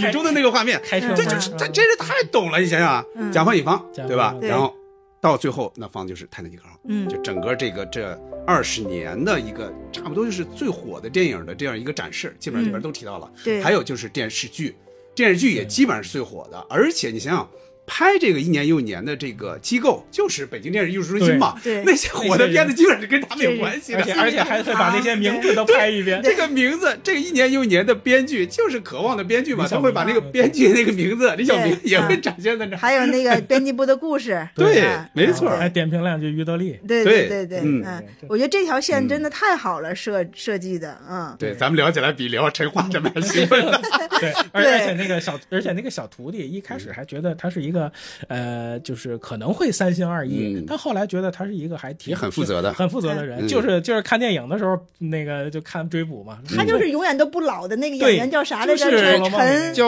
哦，我看啊，叫什么啊？叫呃，叫李楠，李楠，对，冻龄李楠楠嘛。对对对，哎啊，说这真优美，这跟他结婚是吧？还是跟他什么三天就够了？ 对，也有好多台词，然后是，包括嗯两人还说斗那个妈杜妈秋再爱爱我一次的时候，说门口还有卖手绢儿的啊，对对对，大家都哭的特别厉害嗯，嗯你看他呢，就是这个陈焕的父亲呢，他不仅是一个就可亲可敬的这么一个老父亲，同样他是电影发言员，又是评论员，他对电影是真有爱的，对放映机也有爱，是吧？后来去嗯动不动去看看嘛，还对有退休的时候还要去看看嗯啊。然后我再说说这个演员了啊，那就是滕汝俊这个演员，嗯嗯然后他，咱们一想到他的那些电影，不管是《埋伏》也好，《那山那人那狗那》狗是吧？对嗯包括这个，其实他演的都是一个那种比较愁苦的那种老父亲那种形象。嗯但是好在我觉得在这一年又一年里，他应该是笑的地方也是挺多的。对他很多时候他是乐的，嗯比如说看到一些好电影，对看到生活中有些人的这个样子很幸福那种，他也是乐的。嗯我觉得。在这方面是给他补偿了一些的，嗯嗯只是叫皱纹儿，脸上皱纹儿永远是那么多、啊是。再有就说一下滕老师，滕老师应该是今年九月份去世的，嗯就当时其实咱们仨就商量来着，看要不要一起聊一期，就只聊滕汝俊老师，或者说聊一年又一年这个这个剧。但是反正不管怎么说吧，就时间现在到这儿了，在这儿反正也是纪念一下滕汝俊老师吧。嗯，是嗯嗯，其他角色也都说说，其他角色演员一块儿说吧。嗯那杨幂先说一下，杨幂你先说我一先下，说，我们跟我着就冲我就吧往下捋，然后啊咱们就行就说哈好，的嗯咱咱先说说何大海吧。好，我觉得这哥们儿就是呃比较幽默仗义啊，就是这个嗅觉特别灵敏，而嗯且跟这个青儿在一块儿有特别温情的一面儿啊，也很知足啊。就是这个，你看他，我印象很深的一个情节就是他特别舍不得换他那个扁担改的那个沙发，嗯嗯，那个还挺让我觉得挺温情的，反正就相当于那个时代的手工梗。 对，但他做的东西是真有哎用，对，特别特别实用啊！这这这，而且他在这个里头，呃，调侃电影人是最是最最多的是吧？说嗯先泡着脚照镜子是吧？你看人唐国强怎么长 的？说说这个差哪儿去 了呢？对，然后还还那个没没没话找话跟那谁就是傻乐， 嗯， 就是那个嗯这个里边主要是刘威啊，没有赶上他最年轻的时候。其实你要赶上，比方说，真是这是九十年代末了，嗯你要赶上九十年代初那会儿，他刚进电影圈的时候，其实他还挺帅的，嗯否则你何晴能看上他？对，哎，我有一个问 题，他和许亚军不应该是情敌吗？他们那会儿应该不是一个阶段了，嗯，他应该不是一个阶段了。他和就是许晴和刘威只是在只是谈了那么几年恋爱，啊合情。啊，对不起，何晴和呃刘威只是谈，差点又说许巍， 就是谈，只是谈了他们那么几年恋爱，真正结婚是是是跟许亚军结的嘛？嗯而且这这里面大海说了，呃，他那个非常仗义的跟伊达、跟邻居那嗯个小小潘，然后这就在一块儿潘启亮潘嗯启亮，对对对，就就做了好多，嗯。你看起来就是在那个时代里头，就是慢慢变成了一个部分比较风光的人，但是嗯他也接受教训，是吧？后他来能就屈能伸啊，对，人家对，这是后后来又就就报蹬三轮去，照样啊。嗯对，报那个，哎报那个，我我我哎嗯我童年里头印象里头，对什么做家具、做木头的，就是刘爆维花儿对，嗯就爆花儿嗯报，闻闻木头香，就是这个发现这个楼下总有这么嗯这架着这么一一摊，对对对，就是这个这个这个印象是比较深的。大海嗯还是一个比较比较幽默的角色，总是嗯嗯总是呃这个喜欢刘晓庆是吧？ 嗯 对，嗯就是还是还是刘晓庆好看。这就是甩干啊！哎，你瞧见吗？双缸就这样，大桶洗衣裳，小桶甩干。哎来来，您过来瞧瞧，您瞅瞅，赶紧。摸摸，哟妈，哎呦，一点水都没有哎！哎，这真好，跟干的一我样不是吧都？这样吗？当然了，哟，太好了这哎！小日本啊，说是又发明一种新的，是带烘干的，脏衣服这头放进去，那边再拿出来，干净了立马就能穿。 那麻烦你跟小日本再商量商量，嗯索性把那电熨斗一块儿搁里头得了，出来就省得烫了。 咱妈净给这日本人出难题，您就不怕咱烫糊了？呃，青儿，呃，咱就说青儿吧。嗯，青儿，我觉得就是那个八十年代职工的那种风貌，嗯就是他那个时代好像总感觉他低以头厂为家，对，低头工作多了，看路少了，没错可是嗯真的，你把它放到一个新的赛道上，它嗯也是非常能吃苦、能卖命，也对有一个特别好的一个这个在剧中的一个好的一个比较圆满的一个嗯对嗯家庭。对，而且刘丽丽啊，我我先说，我说几句这个演嗯员吧。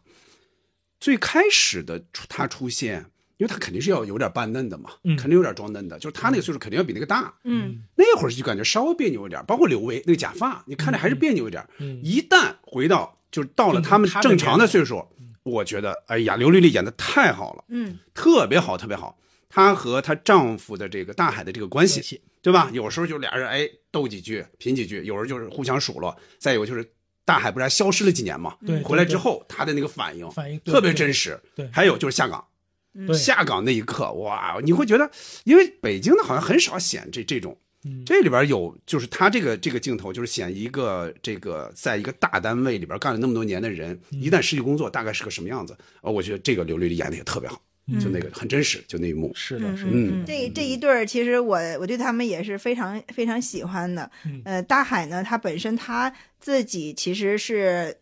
很早就没有父母了，他相当于就是说，在这个家是倒插门儿，他就把这家里他的岳父岳母就当成自己的亲爸亲妈，他对这个家是非常有嗯感情，付出。就是全心全意为这个家付出的，嗯然后就是大海，就是刚才捕头说了四个字特别准确，就是能屈能伸，嗯嗯，他在一个他在一个他觉得他不想奋斗的一个环境里头，他真的就是就是不奋斗，就是就是那个、就是不好好工作，就是每天就是混。但是，一旦他想，他觉得有有利可图，或者是他想做的这件事的时候，他一定会去好好的去把它把它干好，就是卯卯足了劲儿。但是他但是他全他的那个整个的那个感情，其实他就是为了这个家对，他就是为了为了青儿，为了女儿，对，所以有时候需要冒险。对对他知道他这个事儿是冒险的，嗯对结果就结果就找不着人了，或者怎么着对那种。哦在在在当时，嗯在当时的那个年代里头，就是对于一个非常正常稳定的家庭来说，有这么一个人，其实是一个非有点风险的一个事情嗯是是的啊，是的嗯就是有消失啊，或者是你看还他有一是被那个警察带走了，什对么呀倒卖倒卖对呀这些事情嘛嗯。然后所以所以这在在那个时候看来，可能。这个大海的这个存在，对这个家庭来说，好像有点儿有有点儿破坏了这个家庭的这个稳定和幸福。但是其实后面我们看到他做的一些事情，他后来他都怎么解释了，包括他做生意，其实也也不是一直一帆风顺嘛，就是跟着林一达或者什么的，他也有一些投机行为，或者是有有一些失败。呃，但是他最后他给自己还呃保留了一手，他他就说嘛，我不那么贪、啊，我挣点儿，比如说股票啊或者地产呀、我挣了点儿我就收手，我不那么贪。为什么呢？就是因为我想着他还有家，嗯他就、他不像林一达那么那么的豁得出去、对破釜沉舟，他就是真嗯的是我一想到我还有家，还有老人，我不能对不起他们，所以他就做什么事儿他他会有收敛。你看到到最后，他还是凭着他这个会点儿这个嗯手艺嗯呃这个木工活儿或者什么的，做家具这个手艺，哎，自己开个厂子。嗯相对于来说，他那个邻居像像亮子呀什么的，跟他是一个很大的一个对比啊、嗯对，嗯嗯对。然后青儿就是非常非常朴实的一个女人，嗯，对，她说不不能说完全是家庭妇女哈，但是就是她是首先她工作的时候就有点儿。有点像我现在的状态， 就是想不想不明白，就是觉得我认真工作，我就应该有好的回报。但是其实，呃，受呃，其实他后面那个整个厂子或者什么的，受到这个这个时代的冲击之后，他也是无奈的。你只能你比如说学历不够啊，或者是能力不够，你只能就是说下岗会被被被别人并购。所以他当时，嗯、说那个他的那个接受下岗的那个状态，其实他并没有特别大的愤怒跟我那个那个表情，对吧？就嗯他是等于一个伤心啊啊，对他首先他觉得一个厂子就这么没了，嗯是他对厂子是一个非常伤心的一个一个事情，惋惜。但是他对他自己来说呢，他就有点那个平静的就接受，就是说从从明天开始我就。不上班了，就就这嗯样嘛，就是，然后说还还说了一句什么，就是可能是要怪罪到林萍萍头上，是他们他们过来外他企正好他正好去送礼，是 不是？正好是那一刻。对啊，然后是对外企进来了，然后他们这这样大的国企就受到冲击了，嗯所以这还是有两家之间的一个小小矛盾点。对，嗯但是他不后面就后面他就再再就业，就是那个刘欢的那个歌扛，大白菜， 刘欢的那个歌哈，从头再来，对，所以这个也能看，也当时也看得出来他的一个心酸，呃，就是说他的一个辛苦和那个，嗯就是你会感觉替他替他心酸，但是到后面你看他真的是又自己又学开车，然后又、又给那个自己这个这个又。合作社嗯不是就自己这个小小的这嗯个什么服务点儿建立起来之后，也帮助别人解嗯决解决对就业，他自己自己成功就是自己对自己认可了，他就不再需要就是可能是一个大环境对他的认可，他只是自己真的对自己认可了。嗯嗯嗯。好，那咱接着杨明接着往下嗯咱说，接着往下走，咱就再聊聊小欧。啊呃小欧，这个我觉得是，呃，我就觉得那个看的话，当年的肯定得找一个有有代入感的角色嗯吧。反正我觉得那那个年龄或者什么的，可能他相对来说是一个嗯还比较好代入的一个角色。就他的就是我他的变化其实是比较大，身边人的性格的变化，包括时代的冲击，他一直在反复的再去思考。嗯呃，他的内心其实还是看的也是比较比较高一些。对呃，在情感上呢，我觉得那个那次起步的那个凌乱，嗯是我觉得是他少有的在这个戏里头就走心的那一面儿。对嗯嗯，对他，我我特别羡慕一点哈，就是就是他们这一家的家庭气氛嗯对嗯特别好，就是你看就是何林演的这他嗯个小其实欧，比邻家气氛要好，对气氛嗯特别好，那边有时候很压抑，对对不对？嗯尤其他他妈，你比方对着群英，有时候就没什么好脸子，啊嗯是吧？就哪个家庭气氛是压抑的？那蹲步让群英压抑好几对呀、集就动不动说这个家里老来人这样那对样啊对是吧？对啊，对，就特别好。你看这个这个小欧跟所有人的关系都特别好，他想说什么反正就说什么，然后有时候也也也很懂事，有时候就嗯甩几句，嗯包括跟这些跟大海跟谁所有的人，他都能特别真实的去展现。但你又会觉得，哎，这家人有时候有一些小摩擦，但是总体来说，家庭还是其乐融融，就那个感觉特别好。最早的、嗯最早的金句就是他说的，嗯说我爸我我爸看电影不用买票，我找我妈不用本儿，嗯对吧？然后还特别开心的看二叔吃面， 对，没错，那那对摞那边摞起来吧，给他把那个摞碗着看那啊边。嗯他还有一点什么啊？这个就说说到他这镜头了，估计杨明可能也也看到了，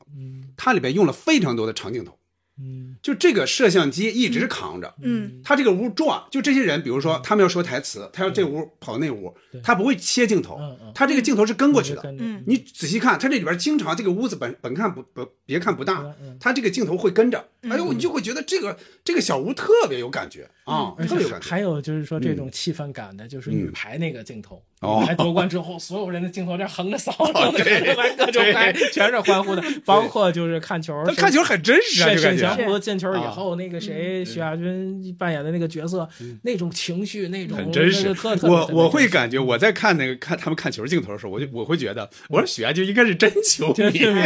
总感觉是演不出来那种。后来后来几代人一块儿看球，那个气氛也特别好。嗯对你对，就是又有新的，包括这个这个他们家的这个小孩儿长大了，嗯对，也也变成一个球迷，还有自己的排行榜，对是吧？嗯这个嗯天王排行榜就是各种各样对的，上包上下括你啊下看，刚最早杨幂也提到了，就是经常拿电视来切嘛，就对一个大事发生了，或者一个电视剧在演，就来回切这几个家庭。嗯，家庭最和睦的，就这家人就是津津有味的这样盯着这盯着个屏镜幕头，对盯盯着这个电视，就是在这个陈家。是，嗯，他们你看，我我这次不是投屏看这个电视嘛，嗯我在看的时候，可我他妈有时候看两眼嘛，他居然没看过。身为一个北京人，他居然没看 过，他知道，但他没看过。嗯，哎，然后我们就看到刚才我们说这个镜头，嗯这一家子四五口人、五六口人就这么盯在桌子上围着，嗯就是盯着这电 视看。我说，你看好玩不好玩？这样的镜头，嗯你现在还有这样的画面吗？就这几个人吃完饭没事儿干，这四五个人就在盯着嗯而而且而且是呃，爸爸放电影去了，这一家子要跟着他爸爸去，他说这电视您就来看咋办？那你给 放呗，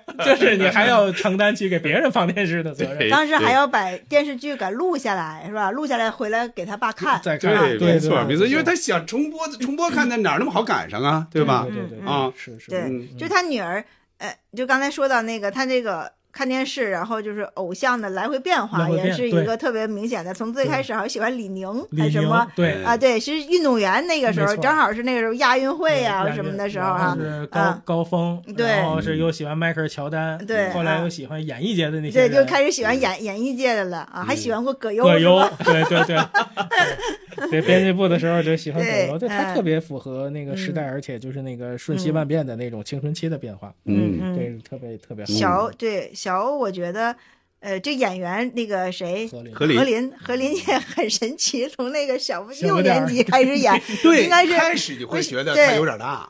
但后来也反正也是越来越合适。但是其实他，我觉得演演小孩儿挺像的，扎扎两个小那个辫子，包括那两衣小服，辫你子，看起来还是小。然再一个后何林，他显得就一直是那种瘦瘦弱弱的嘛。对嗯， 从小学生一直演到 那个那个谁上班儿，包括演他那个就是陈青儿他孩子那个，嗯，那个其实开始是有点大的，那个对那个那个人应该至少十八九岁了那个演员，但是他开始演其实演的是一个小学生或者中学生，嗯你会看到其实他跟何林差不了几岁，就那个演员啊啊啊，，对，我嗯觉得何林应该他应该属于七零后、 70零末吧七零70末的跟我这差不个多一个岁数嗯，对啊，牵牵手很难忘，嗯牵手跟这个几乎就是前后脚，后脚嗯嗯应该是先是这个，然后是牵再手。是牵手嗯牵手里他演的夏小兵嘛，夏小兵嗯嗯嗯对对是就哎是，其还挺嗯羡慕，其实有时候想想也很嗯羡慕他，呃，在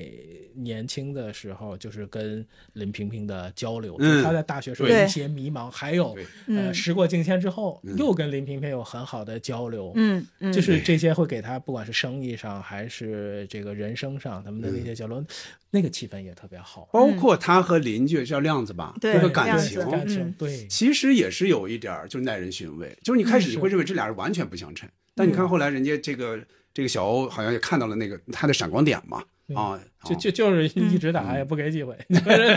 但是其实我愿意嗯觉得小欧小欧的这个心气多少受林平民的影响，他可能嗯对就是说他他和亮子也有点青梅竹马的那种感觉，但嗯是但是也会有一点感情，但是我觉得他肯定不会最终会选择啊他而，且但是。亮子也觉得配不上他，对对对，哦亮子最后认清了嘛，认清自对己了嘛，啊，对，说是那个找了一个 肉联嗯肉厂，联厂的 对对，买买肉方面，对对对对，嗯，嗯，哎，那我来说一个人哈，嗯， 我说一下这个陈焕他妈妈，嗯，这个电视剧啊，当然咱们能看到很多可乐的好玩的地方，但是你要让你想一个说话，你只要一说话就有俏皮话，就有带有喜剧感的人，对，我觉得第一是就是他妈，嗯，我觉得他们有意的会把一些好玩的台词留给了嗯留给了留给了这个这个陈焕的妈妈，对嗯就他经常就就话也不多嘛，他小配角话也不多，嗯但是夸只要点评几句，就是那 就是那种母亲的那种精准吐槽 对，特别精准啊，这对这这这特别好还玩，有就由一他说了，有点儿我想起的，他这个劲儿有点儿像刘大妈那个劲儿，有点儿像渴望刘大妈，嗯就是说一点儿北京的老北京的是俏皮话，我觉得特别好玩。嗯比如他好玩的说这四人帮是吧？我就给他救活了，救活了再给他帮了， 对吧？对对。 对然后然后还有就是呃看球，嗯就是九七年金州是这个这个比赛跟这跟卡塔尔吧嗯二二比三输了。嗯说这电视剧男人男人的烦恼还是男人没烦恼？没烦恼男人没烦恼。嗯说你看，而且输球了。这不就是男人的烦恼来了？ 这这特别好玩，特这别好玩，这是个幽默的一个，嗯包括包括他跟那个邻居这个潘大妈俩人在一块儿，呃，各种吐槽，这个先聊时代，聊这个从过去的这种过去嗯买战买战斗友谊鸡蛋，啊对吧对？战斗友互谊相照拿抢那照肉照一 下照抢鸡蛋啊照鸡蛋对，然后然后两个人就是一直就在一块玩儿然后嗯吐槽说什么什么这个炒炒肉肉炒是薛里红还是炒什么，嗯就是说这吃这个倍儿香，嗯就是你就听他们俩聊天就特别生活，然嗯后又聊到说这要不咱咱应该再存点粮票啊，现在都不用那些东西了对。到后来两个人最经典那个镜头，就俩老太太在那征面所门口说这玩意儿还能赔， 就是对那个就就相当嗯相对相当于 这个他们这个小区的双叔是吧？这个这个特别特别嗯那特别个可啊，爱你啊看那个镜头啊，应该是真的是在大厅里拍的。我估计周围的人很多是真股民，对，估计不是群众演员。其实这个大妈说到这个她幽默的一面，还有嗯一面其实挺让我感动的，嗯就是她这护犊子，就跟那俩警察说：“嗯你也走走走哦，有什么事儿跟我说。”哦就对这对意思就是大海不能带走，抓大海了嘛嗯对，那对那一下还而且大挺挺海感动的。大海被带走的时候，他着急了，这着就急是对翻箱翻自己那对个床底下那些钱嘛对，啊，对对嗯嗯，所以就是挺挺挺棒的。那在我我再说一下这个演员啊哈，嗯刚才姚明提到了，就是他不是损了一下四人帮嘛，对，毙了再再活， 再活再毙。这个人曾经演过一个跟四人帮有嗯关的一个话剧， 这是我前段时间刚知道的。啊，他演过话剧《九一三事件》，嗯，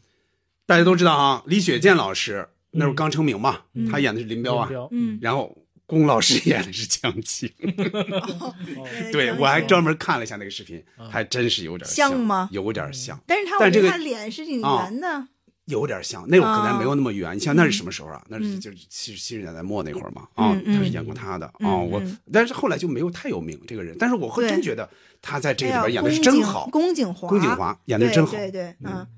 妈，啊，咱家电视多少寸的呀？啊，十二寸吧，哎，妈，您甭说哎，嗯你瞅这天还真真是蓝色儿，那地还真是有点黄那意思。你等着看，等人出来了，嗯那脸儿个个像关公似的，真 的。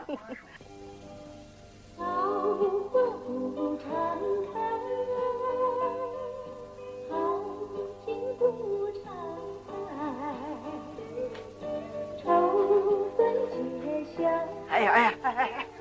小声点 儿啊！哎呀，你妹妹天天回来就弄这玩意儿，哎呦，哼哼唧唧的，弄得我浑身起鸡皮疙 瘩。喝完了这杯再说吧。咱们哎妈，人家那歌都挺好听的，怎么让您一学的能逼着你我们家老太太啊？哎呦，现在那满大街都是邓丽君，啊一群半大小子就提溜着那个，这也不嫌沉。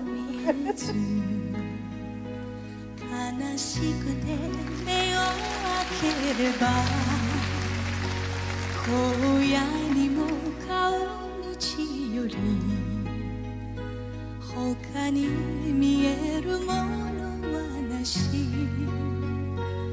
ああ砕け散る定めの星たちよせめて鮮やかにこの身を照らせよ接着说其他那的那那就再就说说这个，呃，林萍萍那她的爸妈吧。我嗯觉得就是林萍萍的妈妈看起来就是给人第一感觉就是这这妈妈很严肃，但是符嗯会很符合那个人物的。呃就是角色，她的判断，她的想法，嗯就是包括她的外貌，包括她的气质，我觉得嗯都呃非常吻合那个人物，包括看问题的视角，包括看问题的精准，但是他没看透。很多的时候，嗯再让人在那个家庭里头会感觉一点，包括萍萍会感觉有一点压抑焦虑。到压最抑林爸爸，我我这个这个演员，包括这个角色，我是很喜欢的，因为他本身就是觉悟特别高，嗯性格特别的好，这个角色特别正啊，而且就是他这个家庭最后他对群英还有对陈焕嗯这两个家庭成员，嗯非常认可，嗯，非常非常包括他的媳妇儿，等于最后也认可了，嗯也认可这个群英了，嗯对而且大概有歉意那个意思。是的，说是出来嗯的，是的，就是 他他非常非常正义，而且他在里这个戏里面，他对这个子女的批评很精准到就毫不留情，给他儿子这个一一后边浓浓的浓浓的爱的简报， 是 吧？对吧？然后包括这也给也是不是也对给了那谁一些啊？这个这个这个陈焕是不是他也给了他一些？啊、呃或者说对陈焕陈焕，反嗯正陈焕经常跟他交流一些一些情况。他们两个经常交流，交流哎啊而且对陈焕确实不管是在文学上的造诣，嗯还是在经济嗯上的这个造诣，包括就给他，包括给伊达的这些呃是打引号吧这些嗯情报和他的一些作为学者的一个判断他，嗯对，就是这些东西就就确实是嗯帮到他。但是这咱说回来，这个老老爷子吧，反正就是一切一切都挺好，就没想到让孙火就气了这么一下。嗯，让让让是孙子给气倒了，对，对知道了。对，这个嗯是是一个是是这个里面，这个也也也也挺符合这个 时代的这个，包括就是成长的一对个对一个对一个，嗯对对对对，嗯嗯，演员小静可以说说，演这个演员啊，是那个导演哈，就是拍这个《嗯黑楼黑楼孤孤魂嗯魂》里边的那个导演那个演的反那面个角色演导演的那 个演员叫叫啥来着？韩小磊嗯啊，对，韩小磊，韩小磊老师。但是比其实我觉得老了的韩老师感觉还和善了还好很多对，很和蔼。你看那个嗯年年轻对的时候有点就是比较瘦、比较尖的那种感觉你看啊，嗯啊。我说说我的感受啊，嗯在第一时间看的时候，《黑楼孤魂》我还没看过嘛，嗯在这一遍看的时候，那我就看过《黑楼孤魂》了，大概对这个演员在那个里边这个表现嗯就有印象了。所以看这个时候，我最早看我还觉得，哎呀，是不是有点不太好啊，是吧？但后来越看越觉得人家演的真好，嗯就是演那个也演的好，人演这种人也演的特别好。嗯，对，你看他那个对派演的，比如说他这个这个干部的这种自信、相信、相信很多，嗯然后还有就是他去美国回来，就是就是讲述，就是这这绝对是一家之主的那种大家长的这种范儿，嗯，对，而且他不让人烦，对对他不是那种让人特别烦，烦有可能他儿子烦他，但是我觉得大部分观众不会烦这样的人，嗯是是嗯在这个里边就塑造的这个角色，啊而且他就是退休之后去公园里面，就是各哎种，而包括还把太太叫过来跟他对跟他一起练没，错这几个老人在一块儿相处，那些你觉得画面很和谐对那些画面很我好看，觉嗯，我我觉我觉得就是林爸爸他的这个当领导的这个这个做派，就是很代表当时那个年代一批老领导，嗯是就是非常有立场，然后对党对国家是真的嗯忠诚，对他看不上自己孩子儿子做的那些事儿，对对然后你看他批评的一一针见血，说你嗯们这是什么倒买倒卖，就是破坏国家什么这这种，嗯他就是批评的非常狠，看得非常清楚，嗯而且就是他难能可贵的是，后来就就是他难能可贵的是，他在就是为了支援那个国家的时候，就是有一个买了一个原石股，嗯当时是吧？对嗯当时好像这个股票也没有人买，就是他他是他呃是支持国对家他去支持的国家建设去买了这么这么有这么一个行为，就没想到这个原石股涨了好多倍。他就是跟最后跟他儿子就说嘛，他不管涨到多少倍，我也嗯不卖啊、就是我就是卖了。后来他也是交了党费还是而什且么的，他就是支持呃儿子，对，他是支持支儿子嗯支持儿子，就是说他的立场非常非常坚定，包括他多次去国外考察，去美国、去欧洲，嗯也并没有动摇他的立场。他真的是带着学习的嗯态度去拿看到了人家好的一面，然后回来给家里讲。还无悔这样的选择。嗯，对，非所所嗯以当时那一批老领导可能就是这样的一个一个一个一个整场这样的一个风骨是，真正的不忘初心。 对，真正的不忘初心。而且你嗯看，退休之后他有一些失落哈、多少有一些失落，嗯嗯尤其接电话的时候对什么的，这哎，跟这老傅一这样跟老傅一样什么的对，呃，处呃局长都是 老子当生意的，对，真的你。先告诉我你是谁，我再告诉你我是谁。对，但是他其实和自己的亲家，甚至是和公园里的那些嗯普通的老头老太太也嗯能打成一片，包括人家呃跟着旅行团一块儿去哈，去看看香港，看看澳门，然后他他都觉得是一一种非常好的体验，并不是觉得我早就出过国或者什么没有那种就是高高在上的感觉。我觉得这个老人也很值得敬佩，嗯，对，而且他 有，而且他印象里面有一句台词嗯很妙，就是他回来开了一天会回来，然后嗯电视里正放着那个电影，嗯，因为甲午海战的那个哦对吧？嗯嗯那一场戏嗯，然后进来之后就是那当时唱《壮臣吉野》，嗯，就进来把衣服一脱，然后说了一句：“邓大人真的了不起。”嗯嗯，这个一 语双关。嗯哦，我知道了，连就是连小平同志一起夸了嘛，嗯对吧？嗯对对对 对，这这对这对个这个对，这个设计也很妙。真的啊，你嗯不说还体会不 到啊，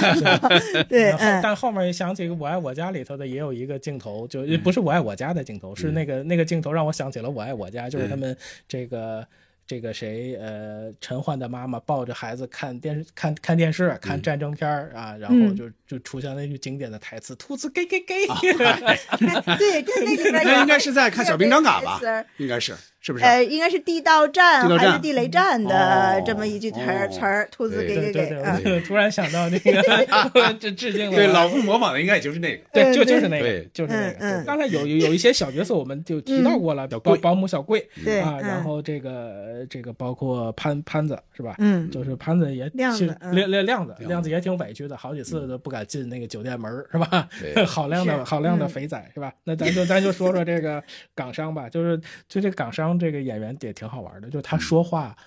就是好像被定义成了那个时代的电视剧里面，港商永远是用那个嗯在小口品音和模里式，对，在什么这个什么相声里啦都会这样对说啊对对什么对什么对对，啦说这这个样这个这一九八八年，一发发年啦，嗯 对嗯对对对，永远是那个调子。后来好多什么与青春有关日子啊，什么港商也都是是嗯也都是那个腔调的。然后还有一个印象比较深刻的角色就是那个离婚律师，嗯啊，我觉得他其实可比方子哥在电影里那个角色哦可气多了。哦他那些台就是把那个人的面相好像，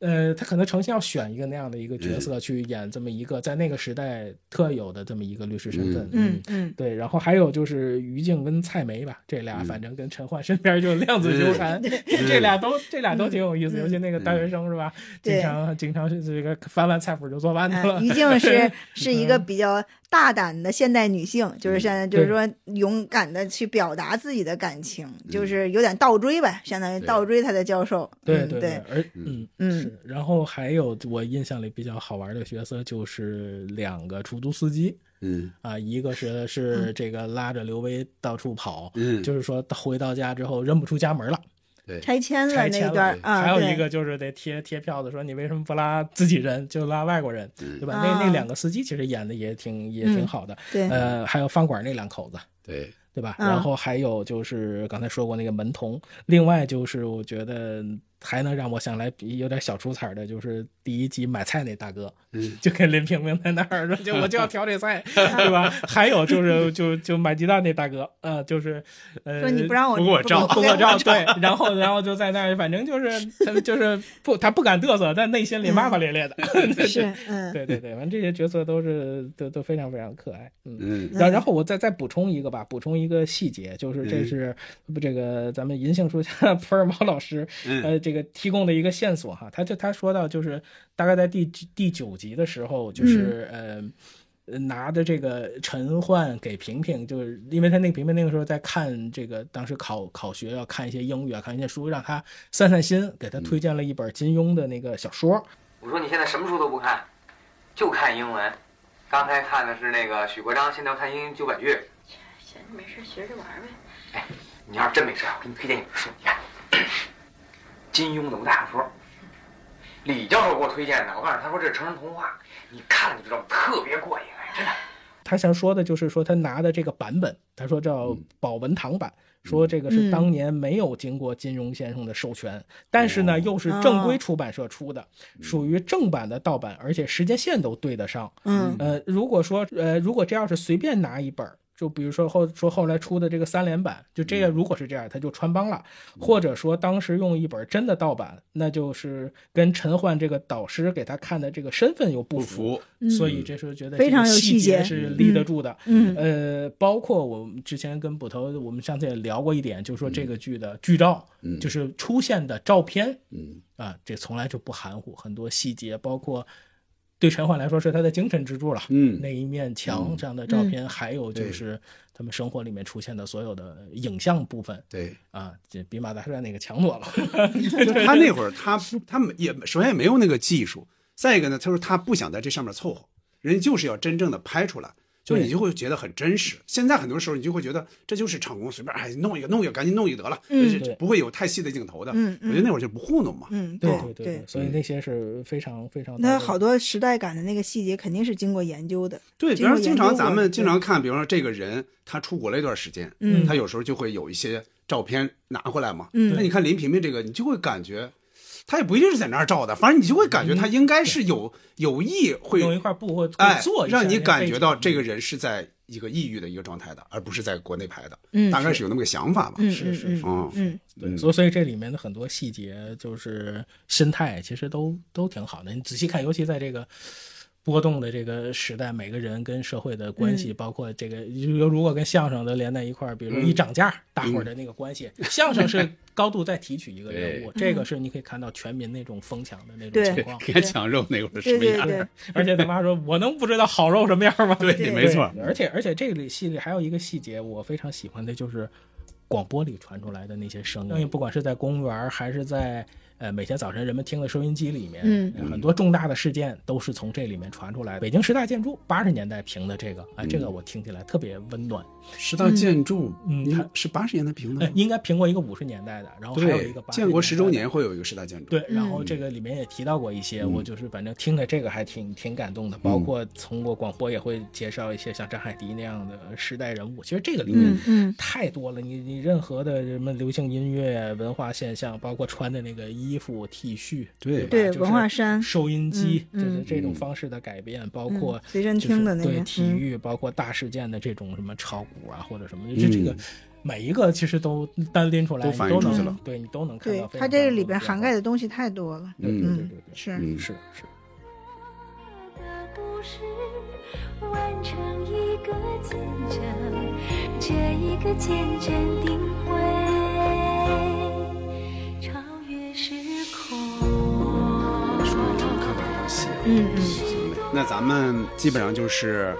最开始，那就是咱们的一个盘点，是吧？嗯，呃，刚才的主要的这个时间的这个部分，咱们就用来聊了聊，嗯重温了一下这个一年又一年这个经典的电视剧，这在豆瓣评分应该是九点多分，对吧？非常高的一个分。嗯那接下来就是一个展望了，展望也分两个部分嘛，对吧？嗯一个呢就是西四五条，咱们这个播客大概会在二零二四年大概会有一些什么样的安排，然后就是说一下咱们自己的一个计划和愿望。那就先说说西四五条吧，嗯先说这个，那我先说说吧，你们再补充。嗯嗯，我个人的一个感觉呢，应该还是以。肯定还是以访谈节目为主，咱们嗯三人聊天儿可能会 还会微服、嗯啊，但是尽量会加这这个增多一点儿哈，嗯嗯别让大家等的太时间太长。嗯、然后那就是免费节目和付费节目，这个肯定也是并存的。嗯而且我们会从二零二四年开年会有一个联动，大概就是这个免费节目、付费节目这个联动大大概会持续两年两个月的时间，具体怎么动啊，怎么连， 过几天大家就知道了。嗯、随后的安排呢，我个人是没有太细想的。其实你看啊，嘉宾访谈的部分，很多时候是可遇不可求的。比如说你嗯想到谁，嗯这个东西有时候你不是说很好把握，你提前几个月就知道我要跟谁聊，其实很难。有可能哎，那时候有这么一个机会，那你就聊呗。聊的话就跟对咱们的这个节目的内容如果有契合的，那就聊就行了。嗯所以说这个可能没有太好去长时间的去一个展望，所以没有太细想。嗯、只是说期待不让更多人失望，不让我们自己失望，大概是这样啊。嗯你们也说说，嗯，二零二四年我期待，我一个是能跟随捕头拓展几位，就是说嗯嘉宾访谈节目、嗯啊嗯，对，然后也弥补一些我心中的这个惭愧吧，能多着多参与一些这个创作。呃，不是惭愧，不是啊惭愧，啊我这样说啊，嗯就是我之其实之前咱们仨也沟通过这个、这个小的一个小小的一个话题，就是嗯说、这个平台，咱们在现在别的平台咱不说哈，在小宇宙的话，先是两万多的一个订阅量嘛，嗯就是咱们有了这样的一个订阅量的话，咱们其实就可以以它作为一个媒介，作为一个介质，是跟一些咱们感兴趣的人聊一聊了。我觉得这个是非常重要的一点。嗯比如说，如果没有这么一个事儿，咱们有没有可能跟一个你感兴趣的人，你面对面的，眼睛看着眼睛的来聊一个你非常感兴趣的话题？从小就觉得，哎呀，我特别想了解这个这个幕后到底是个什么事儿，嗯或者说。在他眼里，大概这个你理解的这个事儿大概是什么样的？你觉得你觉得这是个非常非常难得的这么一个机会，所以说对我觉得这个，呃，就是就是咱们仨不管是谁，你要觉得只要符合咱们这个节目的定位，你特别想去了解，那咱就可以就是聊嘛，嗯啊，这个嗯这个我觉得是很好的一个事儿，嗯，啊，还可以就是再拓展几期，呃，紧跟现在新的一些作品的一些嗯聊的节目。嗯对，嗯其实现在可能我们，比如说现在上映上映的一些电影啊，或者是我们看到的一些国外的一些剧啊，或者是觉得比较好的，我们也可以再拓展拓展几个。嗯啊咱们之前也聊过嗯之新前的聊嘛，过比如《漫长的对季节》，你觉得不聊是不可能的，这么好为什么对不聊？对嗯你所以就聊了嘛。对对对啊，嗯这这就是说，关键是这个新的，就给你的冲动就没那么大。很多时候问题是在这儿，嗯新的太多了，每个月都有新电影，每个月都有。你看，咱们就在聊这几天，咱聊的今天录节目的前一天，那《繁花》不就定档了吗？嗯定档在十二月底。嗯那你说这个出来之后，我估计是非常大的一个流量。嗯那到底咱们聊不聊？现在不好说，因为这个小说我是没看完，反正。 嗯嗯， 嗯嗯，啊，杨明，继继续以捕头为中心，大的方向引领，然后这个有新的突破嗯就跟上。对我来说就是蓄力吧，反正嗯有有了，确实是有了一段时间可以呃叫就充电吧，充了一段儿啊，嗯嗯也该释放就就释放释放，嗯嗯看看这个看看这个劲儿，尽最大的能力去配合嗯啊。行了，而且咱们现在确实是一周双更，压力也有，嗯确实压力嗯对也不小。是的，是的，是的。嗯，行嘞，好，那说完播客呢，咱们就说说个人吧。嗯啊，嗯这个杨明先说说，嗯就你个人的新年的一个愿望和计划。新年就是希望这家人朋友啊都身体健康啊，这是第一位的。然后工作对我来说，就我永远就两件事儿，一个摄影，一个播客吧。就是摄影就是，嗯，能继续拍到钟爱的影像。播客就是，其实就是刚才说的，我在更好的做一些输出，也希望有更多的拍摄的工作，然后有更丰富的记录的种类，然后独立创作的东西再多一点。嗯嗯嗯嗯嗯，我明年暂时还没有想太好，就是因为嗯我今年也是太忙了，身体状态也不太好。我明年就是，其实我想过上一种细嚼慢咽的生活。就嗯慢慢下来。对对，就是我，我前一阵儿一个大项目完成之后，我在家里非常细嚼慢咽的吃了一顿晚饭。就当时我的感受就是，我已经有好久没有这样吃饭了。嗯就是我真的平时吃饭的速度大概控制在三分钟之内吃完一顿饭，所以我我真的好久没有好好的去品味什么饭，或者是好好的就是细嚼慢咽的去吃一顿饭了，所以嗯我身体啊，或者是可能会也出现了一些问题。然后明年我希望能稍微的慢下来，然后呢能找到一个。对于比较自己比较合适的，比如说运动啊，或者是保健的这样的一个一个东西，就是比如嗯说是一种一个什么什么运动，可能可以慢一些的一个运动，或者是一个什么方法能让我坚持着去调节身体啊。嗯然后再一个愿望就是，呃，也是跟孩子在一起吧，多跟孩子在一起，嗯、从从他的成长啊，从他的情绪和他的身体上能多照顾他。嗯嗯，对。然后如果可能的话，呃，会去找一个以后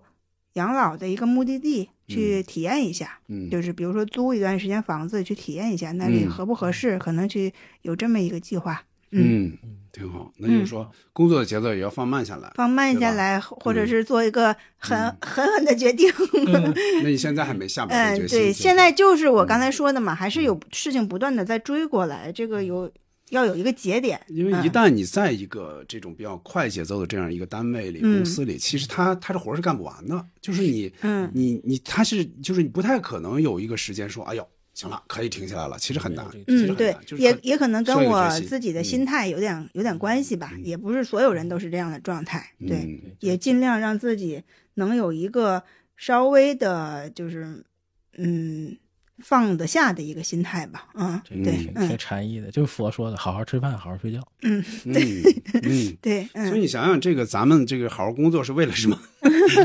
就是啊、关键就是连没有连好好生吃饭都没都有做不到没了没有生活了，真的确实是，嗯， 那对，有段时间，小静确实是忙坏了，嗯确实嗯能看出来。嗯嗯嗯，那我也说说哈。嗯，那工作方面，那就是还是杨明刚才说那个哈，就是把播客做好嘛。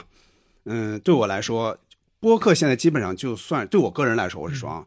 我是把它当做一个事业了。尽管它现在也不可能有那么多的这个产出，但是嗯我是准备把它作为一个事业的。嗯在这个之外呢，可能做一些少量的一些视频的一些一些工作嘛，一些方面的工作。呃，那主要是这两方面吧，没有什么太大变化。那怎么把它做好？那尽量做的让更多人看到，就这样的一个一个一个方向吧。嗯生活方面呢，那就是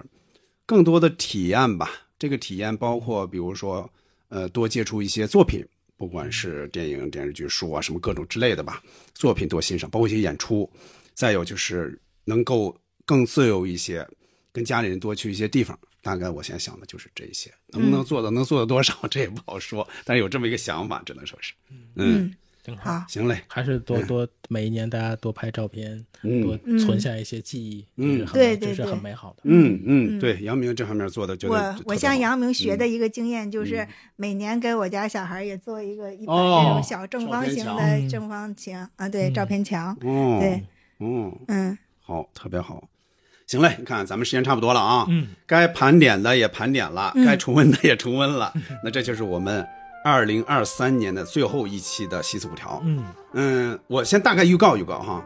就是一月一号，就周一这一天，就赶上放假嘛，就按照惯例，我们肯定是不更节目了。嗯我们的二零二四年的第一期节目会安排在一月四号，就是周四这一天，嗯也欢迎大家到时候收听。嗯、那又是年终岁尾，二零二三年你有哪些收获和变化？嗯，二零二四年你有什么计划？也欢迎各位朋友给我们留言，或者进听友群，和主播以及更多的朋友一起聊。哎，那就是二零二三年最后一期节目，我们每人到最后送出一句祝福吧。小金先来啊，嗯，我我想就是祝我们所有的听众像这个一年又一年里的这个大海一样，就是大海这这位演这个角色似的，嗯，能屈能伸，然后能拿得起，能放得下。嗯，在新的一年也能接受自己的改变，然后或者是能做出自己认可的一个决定吧，然后然后能能让自己心情啊、生活能更愉悦一些。嗯嗯嗯好，挺好。嗯，那我希望呃听听众朋友就是能在群里多多交流，在这里，因为我们能感受到大家的观剧、呃观影、阅读、音乐很多嗯特别开心的事儿啊。我们这群一直是火热，时常不看就 几百条 就几百条的消息，特别特别开心。希望这两个群的朋友一起，我们西西四五条也又是跨到新的一个年份里面，嗯这个是特别激动啊，所以嗯希望大家都在一起，这个新的一年开开心心、顺顺利利。嗯嗯，好，那我们这样说下来，我们就到二四年初，就差不多三年了。二零二四年呢是个龙年，就是我从小到大。好多龙年我都能想起来，大概春晚是什么样啊，嗯大概有哪些事儿都能想起来，所以龙年还是非常重要的。那就祝你呢拥有更多的自由，像龙的九个儿子一样， 不用太在乎别人怎么说，你愿意干什么就干什么。你看嗯龙的九生龙生九子各有不同嘛，什么都有啊。对，我愿意去看水就看水，我愿意驮石碑驮石碑， 我愿意干嘛干嘛，我不用一定要什么飞龙在天之类的啊。祝你拥有更多自由吧。行嗯嘞，我好像每一次祝福都是拥有更多自由。这真好，对， 啊行 嘞，好说的我都要哭了。这句 话听的，也算对小静的祝福，这是对也对对对小静的嗯祝是福，对杨明的祝不福。用在乎别人说说什么。真的啊行嘞嗯，，好，那就差不多，嗯好咱们就感谢收听本期《西四五条》，咱们二零二四年再见，再好拜拜，再见再见，拜二拜零二四再见。 「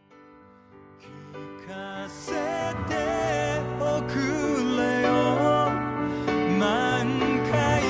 の花が」「未来のカタストローフ」「誰もが望みながら」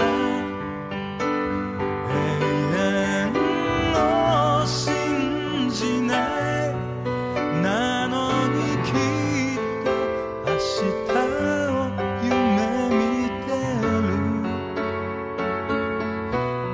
儚き日々と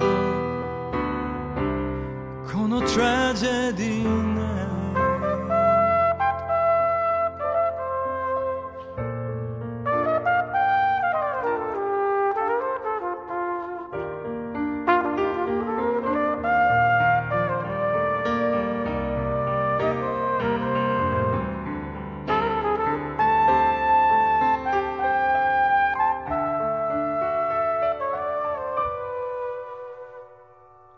世界が終わるまでは